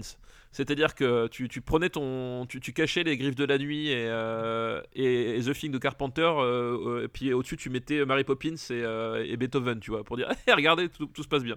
Bref, Euh, voilà, mais c'était ça, c'était effectivement, euh, c'était le rituel du vendredi soir. euh, nous, c'était un peu plus que deux, on se faisait des, soirées plus longues, mais voilà, et tu, regardais les films, tu ramenais le lendemain. Donc c'est ça un vidéoclub, c'est un lieu de cinéphilie, c'est dans les vidéoclubs qu'a commencé Tarantino. Tarantino, quand il a, il a travaillé dans des vidéoclubs, et c'est en fait c'est là qu'il a, qu'il a commencé à écrire ses premiers scénarios, etc. C'est dans cette, hist- enfin, dans cette euh, espèce de vivier de, de- de cinéma qu'il a, qu'il a, qu'il a commencé à, à exploser en tant qu'artiste. Quoi. C'est, le, l'art- Tarantino artiste a vraiment, c'est vraiment réveillé définitivement euh, dans, dans un vidéoclub. Et Kevin Smith. Et Kevin Smith, bah à tel point qu'il en a fait, Qu'il en a euh, fait, l'objet d'un de, ses- de son premier gros de, succès. de Clerks, oui, voilà. Ouais. Exactement. Euh, donc voilà, donc c'est euh, vraiment euh, comme les drive-in à l'époque de nos parents, par exemple. Euh, c'était euh, c'est un un, vraiment un, axe de cinéphilie qui est très important. Donc là, ils emmènent des, cinéastes euh, français dans un vidéoclub et c'est le même concept où ils passent, ils, circulent, ils, vont piquer des DVD dans les rayons, ils regardent le premier DVD qui passe, ils disent un commentaire dessus. Et moi, je l'ai découvert via l'épisode qui est consacré à, à Romain Gavras, donc fils de. Euh, fils de ce réalisateur dont on n'a toujours pas parlé dans Super Ciné Battle pour une raison qui m'échappe totalement. C'est vrai. Fin de la parenthèse. Mais je pense que ça devrait arriver dans pas longtemps. Voilà, je, je- Mais cet je pense- épisode devait faire que deux heures. Voilà. Mais je pense que les, les gens ont- vont finir par comprendre que j'aimerais bien un jour parler de Costa Gavras. Euh, bref, Putain, si ça arrivait pour le. Euh, T'es de quelle année déjà? 82. Euh, donc voilà, donc l'é- l'épisode consacré à Romain Gavras parce qu'il a, il a sorti le, le Monde est à nous, je crois, c'est ça le titre de son film euh, l'été dernier. Et donc il avait fait euh, dans le cas Tu- de. tu- Est-ce que tu l'as vu? Non, je l'ai pas vu. Ah bah écoute, c'est pas mal. Euh, j'ai pas vu, mais euh, j'ai vu qu'il, j'ai vu sur son fil Twitter qu'il insultait les gens parce que le film est arrivé sur Netflix et qu'il me- il menaçait de les, gens si on n'allait pas le regarder sur Netflix son film. Donc tu vois comme quoi. Euh, je C'est un mec sympa. C'est un mec sympa. Bref. Et donc, tu suis Romain Gavras et, et, et là, et à un moment donné, il, y a cette scène géniale dans. Donc, le format s'appelle Vidéo Club chez Combini. Euh, il y a cette scène géniale où euh, il, est dans le rayon des films français, il chope Lucie. Et il fait Oh putain, euh, ça c'est trop bien, c'est génial. Puis il s'arrête, fait Non, non, je déconne, c'est de la grosse merde. Il repose le DVD. et là, là, là, le concept était vendu. Voilà. Je pense qu'il aura pas de production EuropaCorp avant longtemps. Voilà, exactement. Et donc, et, et- et au-delà de ça, au-delà des goûts personnels euh, que tu et des affinités que tu peux avoir avec le, le metteur en scène, enfin, voilà, pareil, l'épisode sur Gaspard Noé en fait est génial. T'aimes ou pas euh, Gaspard Noé, mais à un moment donné, euh, le regard de Gaspard Noé sur le cinéma, je pense que c'est un truc vraiment intéressant à, à, comprendre. Et c'est en fait, c'est- toujours super passionnant. Euh, tu, en fait, tu comprends plein de choses sur, sur, sur, sur les films de ces mecs-là, sur leur approche du cinéma. Euh, puis parfois, si t'aimes bien un mec et qu'il parle d'un film dont t'as jamais entendu. Enfin, tu vois, t'as aussi ce côté. euh, ah oui, j'ai jamais entendu parler de ce film. à quel point ça l'a influencé. Enfin, voilà, t'as vraiment un côté. voilà, ça, ça te fait vivre le cinéma d'une autre façon. Et voilà, donc c'est deux formats que je recommande vraiment à tout le monde, quoi. Moi, j'en ai vu quelques-uns, tiens, puisque, puisque j'ajoute, puisque j'ai regardé aussi. Moi, j'ai évidemment, euh, il y a Audiard qui est assez rigolo. Oui, il y a Audiard qui est assez drôle. Parce ouais. qu'Audiard est, euh, bah, ho- honnêtement, c'est un gars qui a une vraie vision. euh, C'est une vraie vision. Audiard, Audiard, quand il prend les, les tontons flagueurs, ah, ça, ça, ça, j'aime pas. Et c'est rigolo parce que c'est comme nous, en fait. Parce que, voilà, non, sauf que eux, ils ont réalisé souvent, parfois des grands films. oui, c'est- quoi Euh, euh, mais ils sont pas, pas critiques. Mais par contre, ils ont des goûts, ils sont tranchés, en fait. Oui, c'est ça. et et c'est ça qui est assez rigolo, c'est que la, et c'est- la caméra capture les moments de. C'est ça. Et c'est ça, c'est ça où c'est vraiment passionnant. C'est ce que je dis, c'est que tu peux être d'accord ou pas. En fait, tu t'en fous. C'est que tu vois une vision du cinéma au-delà de ça et qui, qui transparaît. Qui est et c'est ça qui est vraiment super génial, quoi. Et et il y en a un qui m'avait intéressé, c'est celui de Louis Garrel, en fait. Oui. Ouais. Et celui de. Louis Garrel, euh, ah, on va dire qu'on n'est pas sur la même sphère cinématographique, mais euh, il s'exprime, il s'exprime, et je suis persuadé qu'il aime le cinéma. Et euh, on a déjà parlé d'un film avec Louis Garrel, je te rappelle. Oui, c'est vrai. Exact. Exact. Mais euh, écoute, c'est euh, c'est intéressant en fait. C'est intéressant qu'il le, le donne en fait à des. à- évidemment, les réalisateurs sont plutôt cinéphiles, mais aussi à des acteurs cinéphiles. Et euh, au début, je vais en train de dire, bon, qui c'est qui va avoir intéressant après Audiard? Et en fait, euh, même celui sur, Romain- euh, sur euh, Louis Garrel était intéressant en fait. Ça nous donnait une, sa vision, euh, tu sais, parce qu'on a tendance à être. Surtout nous, euh, on est plutôt dans la sphère euh, du. Bah, on est plus Toxic Avenger. C'est ça. que- Nous, on voilà. est les gars qui, qui, qui avons dit du bien de Toxic Avenger pendant 20 minutes. Voilà. Donc forcément, On évidemment. plus là-dedans, tu vois, le cinéma de Louis Garrel. Euh, voilà, je. C'est un peu moins euh, notre tasse de thé.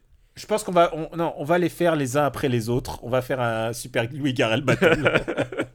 Pour se faire mais- pardonner déjà. Exactement. C'est un concept intéressant et écoute, euh, il y a des trucs bien chez Combini aussi. Et, euh, et donc euh, maintenant c'est dit. Bah, c'est le moment où je fais une recommandation, moi, c'est ça? Exactement. Bah écoute, je viens juste de la finir. C'est une série qui s'appelle Russian Dolls. Est-ce que tu as entendu parler? Oui, j'en ai entendu parler. euh, Eh J'en ai ben, entendu écoute, parler. Mais je, je ne sais de absolument pas de quoi ça parle. Ah, tu sais pas de quoi ça parle? Ah, Écoute, euh, Russian Dolls, c'est une série qui est coécrite par Amy Poehler, que tu connais peut-être. Oui, ça je connais, oui, effectivement. Donc euh, maintenant, c'est quand même une des grandes, grandes, grandes stars de, de la comédie américaine. de quoi. la comédie US. Elle est écrite, mais elle joue pas dedans. Euh, Il y a Leslie Headland, qui est aussi une auteure, une autrice même, euh, de, télévision. Et euh, Natasha Lyon, qui... Lyon, est-ce que c'est ça? C'est Lyon qui joue, qui joue la comédie et qui est aussi créatrice et autrice du, de cette série. Et c'est Russian Dolls, c'est l'histoire d'une jeune femme qui s'appelle Nadia et qui est euh, l'invitée d'honneur d'une teuf à New York. Et tout d'un coup, ce qui va se passer, c'est que bon, elle vit sa vie et puis elle va mourir. Et au fur et à mesure, elle va revenir à chaque fois au début de la série. Et elle va, bah, tu t'imagines, c'est euh, bah, c'est le Un jour sans fin. un jour sans fin. Enfin, c'est un, concept bien, bien, écu- bien éculé. Enfin, je veux dire, on a tous vu le coup de, il doit refaire tout ça pour euh, se libérer du cycle. Sauf que, euh, bah, il y a quelques twists qui sont assez intéressants. Et je dois dire un truc avant de, d'écrire ou de parler de, la manière dont je suis assez emballé par cette, euh, par cette série. Euh, c'est que c'est une des premières fois que je regarde une série Netflix, à part peut-être, tu vois, je pense à hum, Better Call Saul, mais c'est pas tant une série Netflix qu'autre chose. Ed, Headhunter aussi, qui était aussi parfaite. Là, on a 8 épisodes, des épisodes qui durent même pas 30 minutes. Et c'est la première fois où je me dis, putain, c'était le nombre parfait d'épisodes pour que ça me soit engageant jusqu'au bout. Et en fait, au bout d'un moment, chaque épisode a un twist. Il se passe quelque chose, un aspect différent de leur de, de, de sa recherche sur qu'est-ce qui est en train de se passer. Puisqu'à chaque fois, elle vit, elle revit, elle meurt, elle, elle revit. C'est passionnant. C'est super. C'est super bien joué. Euh, évidemment, euh, Natasha Lyonne, faut, faut aimer. C'est le côté un peu euh, roublardeuse américaine, euh, juive new-yorkaise. Euh, elle a un caractère, tu vois, tu sens que c'est une, tu sens qu'elle a un caractère et tu sens qu'elle, elle l'utilise beaucoup à, l'écran. Je trouve ça vraiment pas mal. Il y a de, rares petits trucs que j'ai aimés, mais voilà, c'est une bonne série et surtout, elle ne s'éternise pas. À chaque épisode, il y a un twist jusqu'à, jusqu'à, jus- jusqu'au final. C'est 8 épisodes. Voilà, je viens de les finir à l'instant et je te recommande vraiment cette série. Eh ben écoute, je, je prends bonne note et je, je regarderai ça. Et quand tu m'as parlé du pitch, ça m'a pensé, ça me fait penser au dernier film que j'ai vu basé sur ce concept qui s'appelait Happy Birthday. Ah ouais? Et c'était pas bien du tout, donc euh, ne le regardez pas. Mais oui, d'accord. Mais ça me rappelle aussi euh, un film avec euh, notre ami Tom Cruise. Oui, et qui par contre lui est très bien. Ah, ah, putain, eh, tu- eh, regarde, il y a des films positifs à Oui, à dont parler on va dans- pouvoir parler. Oui, parce que oui, j'espère que j'aurai pas que Nicky Larson et euh, toutes les merdes à Fifi là. hein. C'est- Ça suffit le, le bisutage là, tu vois. Oh man, tu sais quoi Je suis- Il n'y a pas MDR, donc je vais en profiter maintenant. Euh, J'ai vu All Inclusive. Oui, j'ai- vu passer les, les- les- les photos du, euh, du billet de salle de cinéma. Et bah, tu sais quoi Je trouvais ça mieux que Nicky Larson. Alors, non, je, je demande euh, l'intervention d'un arbitre neutre sur la question Franck Dubosc. Mais tu sais, Euh, cet arbitre, ça sera toi, ça sera toi dans, dans, dans, deux- dans 300 jours. Voilà, tu ne parles plus de film avec Franck Dubosc euh, sans la présence d'un adulte, Daniel. Tu Voilà. à partir de Et maintenant. tu sais quoi? Tu, tu sais ce que c'est All Inclusive? C'est un fan film de, de camping. Oui, non, mais je sais bien, je, je sais bien. je- C'est un fan film fait par le même réalisateur. j'ai vu la bande-annonce, je. J'ai compris le film. J'ai compris. Alors ouais, mais il y a une vraie vision d'auteur. Tu sais, c'est comme euh, Toxic Avenger, c'est un film d'auteur aussi. Alors là, si tu veux, il est 2h18 du matin, je pense que c'est le moment d'arrêter. Papa, où peut-on te retrouver? Euh, bah écoute, euh, sur, euh, sur Gamecult, puisque à l'heure où nous publions ce podcast, le NDA est tombé, j'ai testé le, le nouveau Far Cry, New Dawn, Ah. euh, pour voir à quel point finalement c'est un jeu moyen. Je suis désolé. Ah mais... merde, parce que moi Euh, j'y crois moi. Euh, T'avais pas joué au 5 toi? Si. Si, bah c'est le 5 en, en, en mieux parce que c'est plus court, mais sinon c'est les mêmes défauts quoi. Les mêmes, donc, Est-ce euh, qu'il y a le vol en hélicoptère? Parce que j'adore le vol en hélicoptère. Oui, il y a du vol en hélicoptère dedans. Est-ce qu'il y a un, un ours? Oui, euh, oui, il y a un ours. À un moment donné, il y a un ours que tu tabasses à main nue. Mais est-ce qu'il y a Burger, l'ours que tu envoies sur les gens? Euh, non, je- non, t'as plus un ours là. T'as, hum, c'est quoi? T'as un chien et c'est quoi l'autre, Bon, un chien. l'autre truc? Je crois que c'est un facochère. C'est vrai? l'autre compagnon. What D'accord. Pourquoi pas Euh, Bah, Bon, tu vois voilà. c'est mais un jeu plein de qualité. C'est euh, bon, c'est un jeu qui peut s'apprécier, mais euh, bon, qui a quand même beaucoup de défauts aussi. Enfin voilà, c'est à vous de voir quoi. Je vous, vous êtes libre de toute façon, vous n'avez pas besoin de moi. Voilà, puis après, ben le Growlcast, on a sorti l'épisode 5 euh, où on parle de, de Nine Inch Nails avec l'album With Thief. Euh, voilà, que je, qui, qui, j'espère rend justice à, à- à cet album. Euh, parle à mon Luc bientôt, j'espère. Euh, After Eight, voilà, puis, puis sur Twitter, gkplugin.baby. Bah écoute, que, de- que des bonnes nouvelles pour toi. Mais oui, mais oui. Pour que ça pour, dure. ma, pour ma part, bah, After Eight, Super Ciné Battle, Parle à mon Luc et BD sans modération. Euh, le, le podcast mensuel sur l'actu de la BD avec euh, plein avec avec à chaque fois une interview et, euh, et je tiens à dire aussi que je fais Gaijin Dash aussi. Parfois, je sais, j'oublie toujours de dire que je fais Gaijin Dash. Mais Ouais, c'est avec des cons, ça, on s'en fout. Arrête, arrête. tu sais- euh, Greg, il me fait à chaque fois, il, il veut pas nous entendre parler de Star Wars parce qu'on lui brise son petit cœur. Non, mais ça, Gajin Dash, le principe, c'est tu fais une émission avec un type qui n'aime pas les affranchis et avec un autre qui apprécie la prélogie Star Wars. Qu'est-ce que tu veux que je te dise? Attends, Pouillot aime pas les affranchis? Oui Ah, Si, je crois, je crois que c'est Pouillot qui. Ah, mais non, je me mets à confondre, mais je crois que c'est Pouillot. Eh, on s'en fout. Officiellement, Pouillot n'aime pas les affranchis. Comme ça, moi, je vais péter sa réputation. euh. What? Bah après, tu sais quoi? À un moment, il faut. Mais on a tous un, talon, on a tous un talon d'Achille. non, mais tu sais, à un moment donné, il y, a- il y a certaines choses qui ne s'expliquent pas. C'est vrai. Et bah, et bah, du coup, ça ne s'explique pas. Donc, euh, je fais aussi Gadget Dash avec mes camarades. Vous pouvez me retrouver sur Twitch, sur euh, twitch.tv/slash Robotics, où euh, en ce moment il y a pas mal, pas mal d'actu jeux vidéo. C'est assez, assez réjouissant. C'est une période assez réjouissante. On va passer un bon moment.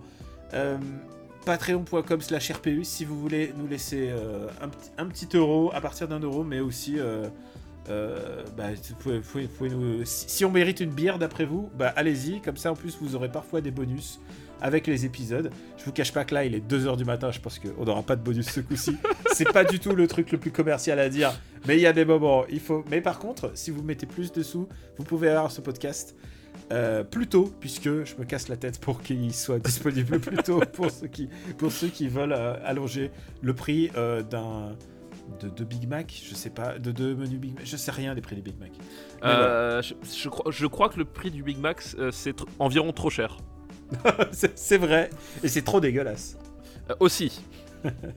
On vous remercie de votre fidélité. Super CD Battle, c'est sur supercdbattle.fr. Juste, je- un petit aparté avant qu'on termine. Je confirme, Pouillot n'aime pas les affranchis, c'est tout. What? Ouais. What? Ouais. Putain, attends, je vais lui envoyer. j'ai retrouvé- j'ai retrouvé- 2h20. J'ai retrouvé la preuve. Voilà. Et, et- et je pense que dans, par les temps qui courent, il est important de savoir à qui on a affaire. Donc, Gaijin Dash, c'est ça. Donc maintenant, tu vois, Daniel, tu vois dans quel guépier tu t'es mis. Super CD Battle, donc euh, supercdbattle.fr. Vous pouvez retrouver la master list. Et, euh, et, puis, euh, et puis aussi sur toutes vos applis euh, podcast vos, et, et tous vos, trucs habituels. On est aussi sur Spotify.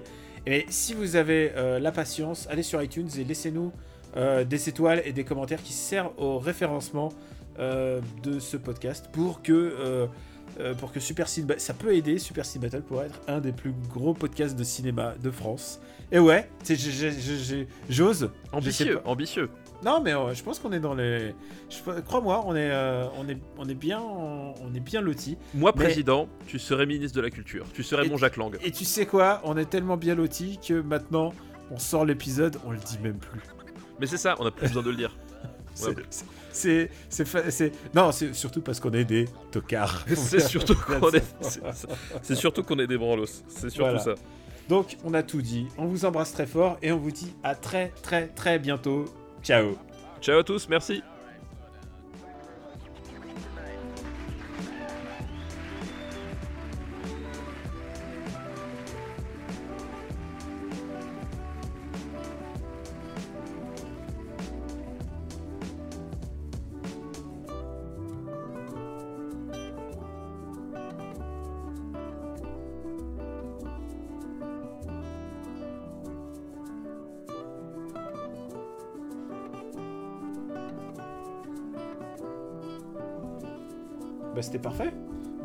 Bon, on enregistre maintenant.